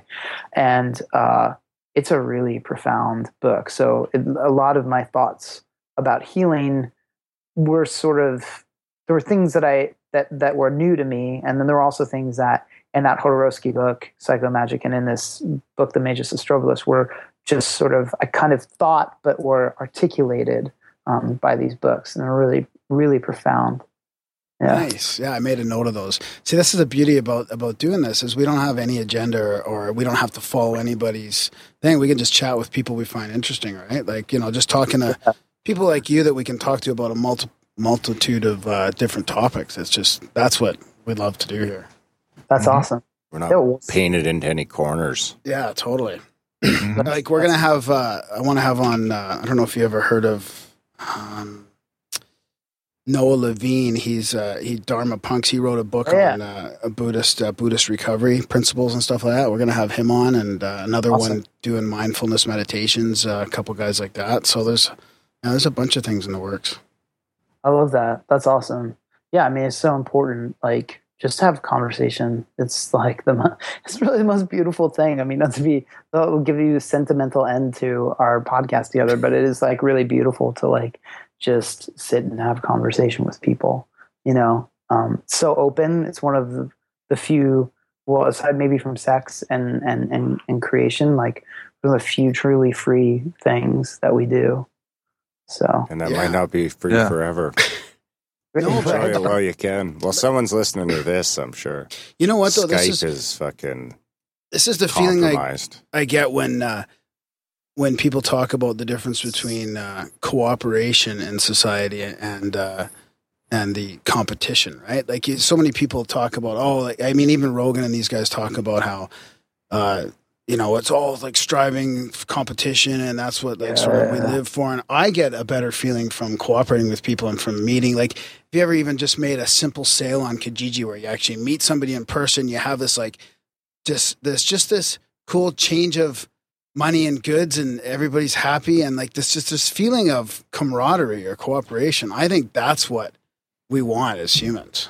Yeah. And, and Rogan is the ultimate podfather, you know, the guy who gets, he's always trying to promote and help his friends, you know, because mm. he has already realized this is not a, Uh, what they call a zone zero game, right? You know, that the, the, the fame and, and, and fortune that his uh, friends uh, might get, you know, is in no way, you know, uh, uh, getting from his own fame.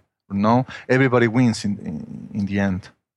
Yeah, I wish, I wish I had, I wish I could access that spirit that he seems to have uh, a little more possession of more often. You know, he he seems really good with all that, and it's really it's really something. And I think it's like when you talk about cooperation and competition, it's like, you know, it really just depends on the lens. It's like you can see people playing a basketball game against each other, but if you step back far enough, like you see that they've all agreed on the rules and to meet in the court, you know. It's like mm. you just have to like take a certain view of it, you know, and and and that's really a me, I, Atman, Brahman difference, I think, um, too. You know, it's like, do you want to live in the me that is competitive, or do you want to live in the I, which is generous and, and, and cooperative? Um, yeah. And I, and Rogan does, Rogan does sort of fall back into his I a lot, which is really nice. Yeah. I'd like to get on, you know, that the Indian dude from the I Am documentary. I forget his name. Oh, that guy. Super positive. He just like seems like the happiest guy on the planet. Uh-huh. I want to get him on. First, I'll have to figure out his name. Yeah. Someone can email me his name. I'll, I'll write. I'll make a note of it right now for you, buddy. Yeah, the sort of female version of the, there's uh, this woman Byron Katie, and she's just the she's the best, man. Like I've I did a bunch of like workshops with her, and she's just like. It's just like leading some, like you look at her and she just looks like such a corny, new agey, like kind of person with her scarves and her tea and all that. And then you meet her and like, or you take a class with her and you're like, it's like, it's like standing in the presence of just like the most calming light that you've ever been in. And she's like, hello, sweetheart. You know, like she's just very, she's amazing. You got any uh, last questions, Red? Um, let me think. Uh, What about, Connor, what do you think about uh, Wilhelm Reich and the and all his his theory about orgone energy and all that jazz? Yeah. You know, he's, I love Wilhelm Reich. He's like uh, uh, crazy and, and, and, and brilliant, you know, and like I can't tell which is which in his work all the time. And this guy, Doug Rushkoff, you know, he is, he's a media theorist, like, Doug, Doug and I have known each other for a really long time, and Doug said, "What does it feel like to be a human orgone accumulator?" It's like people are like jerking off, watching me all the time, you know. Like so, um, so it's funny because if, I, if other people say that, it's like a boast, but if I say it, it's actually just a fact, which is kind of nice. It feels like, yeah, people jerk off to me all the time. Um, so I think, um, uh, I think, I think Wilhelm Reich is. Um, really amazing in his understanding that sex, uh, sexuality, libido, um, and sexual energy uh, has the power to free us from fr- free us from certain kinds of disease, certain kinds of mental block blocks, um, certain uh, oppressive ways that we treat other people. Um, and I think uh, I think his, his idea is that, like, you know, the life force, for people that don't really know that much about him, that there's this sort of sexual libidinous life force. He was a student of uh, uh, of Freud's, but he sort of took sex even further than Freud. Um, and he said this is like libidinous life force that runs through us can sort of get caught um, in our in our body, and certain places can get sort of stopped up from uh, being repressed or oppressed. Um, and you can see this, like, you know, if someone's anxious, their breathing is contracted. So there's this sort of like stuckness to their breathing, or if someone uh, uh, clenches their jaw or whatever, there's this sort of place where this uh, moving uh, sexual energy sort of thing is, is stuck. Yeah, maybe, maybe. May, I wonder if he. I wonder if he investigated Kundalini. I'm. Not, I'm not sure. But it. So he he said that, like, having an orgasm, and there was like a good way to have an orgasm and a bad way to have an orgasm. But having an orgasm was a way to, like, uh, the the proper kind of orgasm was a way to fully release all the places that were stuck in you. And so, like, we all should reach to have better and more orgasms, you know. So I mean, I'm I'm on board with I'm on board with at least, uh, with that for sure. Is that um, like bre- through breath work and stuff like that, or? He does do breathwork stuff, yeah, yeah. Like, so a lot of, like, there's this whole field of healing called bioenergetics, which is based on Reich, um, sort of evolved by this guy Lowen. Um, but there, there's also uh, the the breathwork, yeah. Like by by breathing, we uh, do some of the same work that that that orgasm does to sort of release things, um, to allow proper expansion and contraction, um, and that also. Um, He harnessed, he thought that he was harnessing that energy to cure cancer, to, he, he created a cloud buster. So there's that Kate Bush song. Oh, about, I love it. Cloud busting. Ah. Yeah. That's about Wilhelm Reich's son, right? Ah. So um, seeing, seeing Wilhelm Reich be arrested, because he was arrested, thrown in jail, all his work was burned by, I think, the yeah. F D A, destroyed. So, like, mm-hmm. obvious, obviously nothing to see there. It must have all been yeah. plastered if they had to go to trouble to destroy it.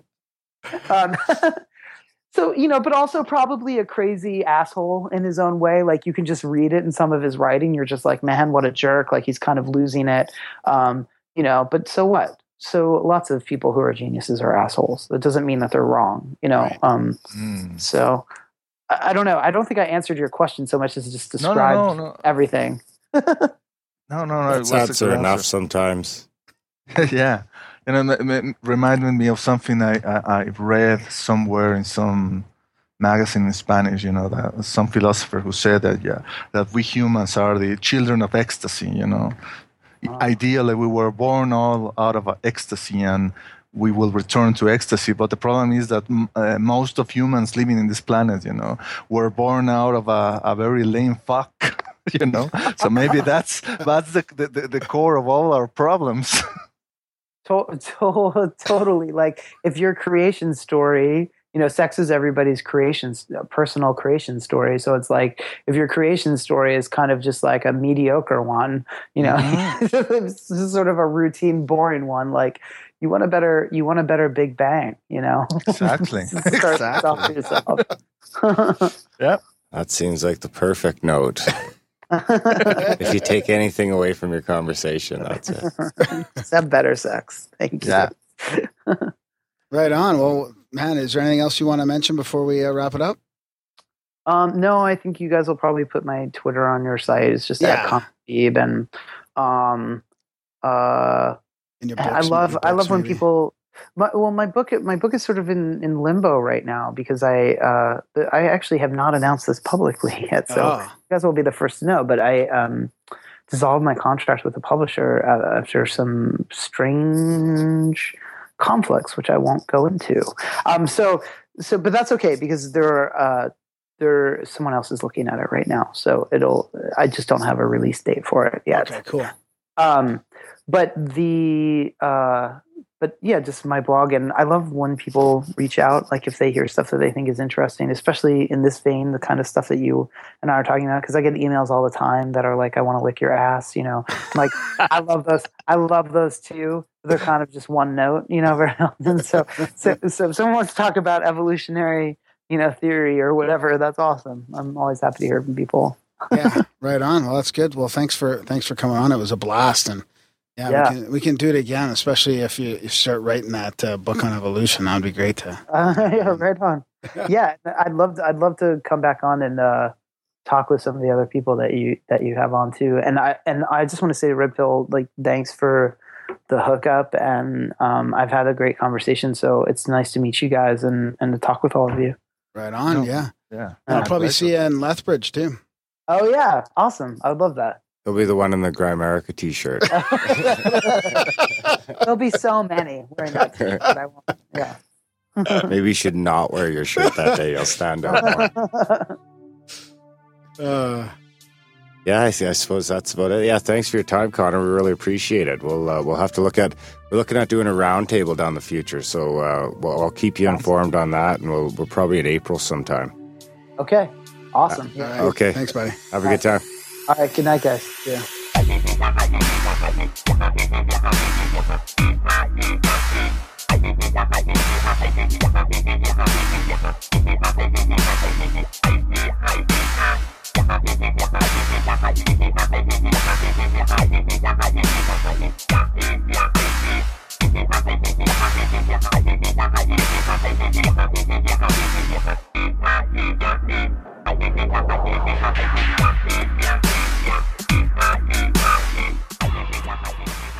And we're back to the Grimerica show. That was our chat with Connor Habib. That was a fun one, eh? Oh yeah, that's that's what uh, those are the chats that make me really realize uh, we're doing something special, and, and I love what we do. Yeah, and maybe we'll even have another uh, surprise chat. We'll see if we do end up, if either of us do end up making the trip to Lethbridge. If either or both of us make the trip, I should say, we might as well bring the Yeti. Oh, you think so? Yeti and the laptop in the car. I think that'd work just fine. Yeah, maybe, eh? Yeti and the laptop in the Matrix. That's hilarious. And we'll call it Grimerica in the Matrix. Uh, you could even say Asus instead of laptop. That sounds better. The Yeti and the Asus in the Matrix. There you go. The Yeti and the Asus in the Matrix. That reminds me, I was thinking about Paradigm. I was thinking maybe we should look at just bringing the Yeti and the laptop. Yeah, yeah. And uh, maybe each night just trying to get a couple people up to the hotel room, bottle of wine, just whatever. Round, round tables, kind of. Yeah, yeah. All the Grimerica sessions. Yeah. Did Connor? Men- didn't Connor mention he was going to try and get show the up there? Yeah, yeah. That'd be cool. And our new buddy Bill says he's going to try and make it out too. Yeah, we want to say hi to Bill too. He's uh, he's been fun to correspond with. Yeah, we'll have to get him uh, putting some of those blog. Uh, I mean, he's got some blogs blog. right there, almost, yeah, right? Yeah, he does, yeah. yeah. Says he doesn't know what to write about, but he just wrote about it. Exactly. But yeah, we appreciate the support, and uh, always the emails are fun. Um, spam, gram, synchronicities, lucid dreams, anything weird that I can rate. Yeah. yeah. And just general... Uh, Feedback. Feedback. And leave us a voicemail too, eh? You can. We never. We've only ever got one voicemail from Con. Yeah, we don't really plug it. That's just on the side of the website. I'm surprised more people don't just notice. Yeah. Anyway. Anyway. Wayne, uh, no, I don't, I don't want to put any pressure on Wayne. But the new website I hear is coming soon. So we're looking forward to that. Um, and, uh, I just, uh, fucking Wayne's done a lot of hard work. We really appreciate that. Old Darnell's really fucking put in the hours. Um, so if you're looking, or you know someone is looking for uh, any web work, uh, check out the link. It's in uh, every show notes. Yeah, definitely. I think that should about do it. Subscribe for the newsletter. Support the show. Tell your friends. Thanks. We'll see you next week.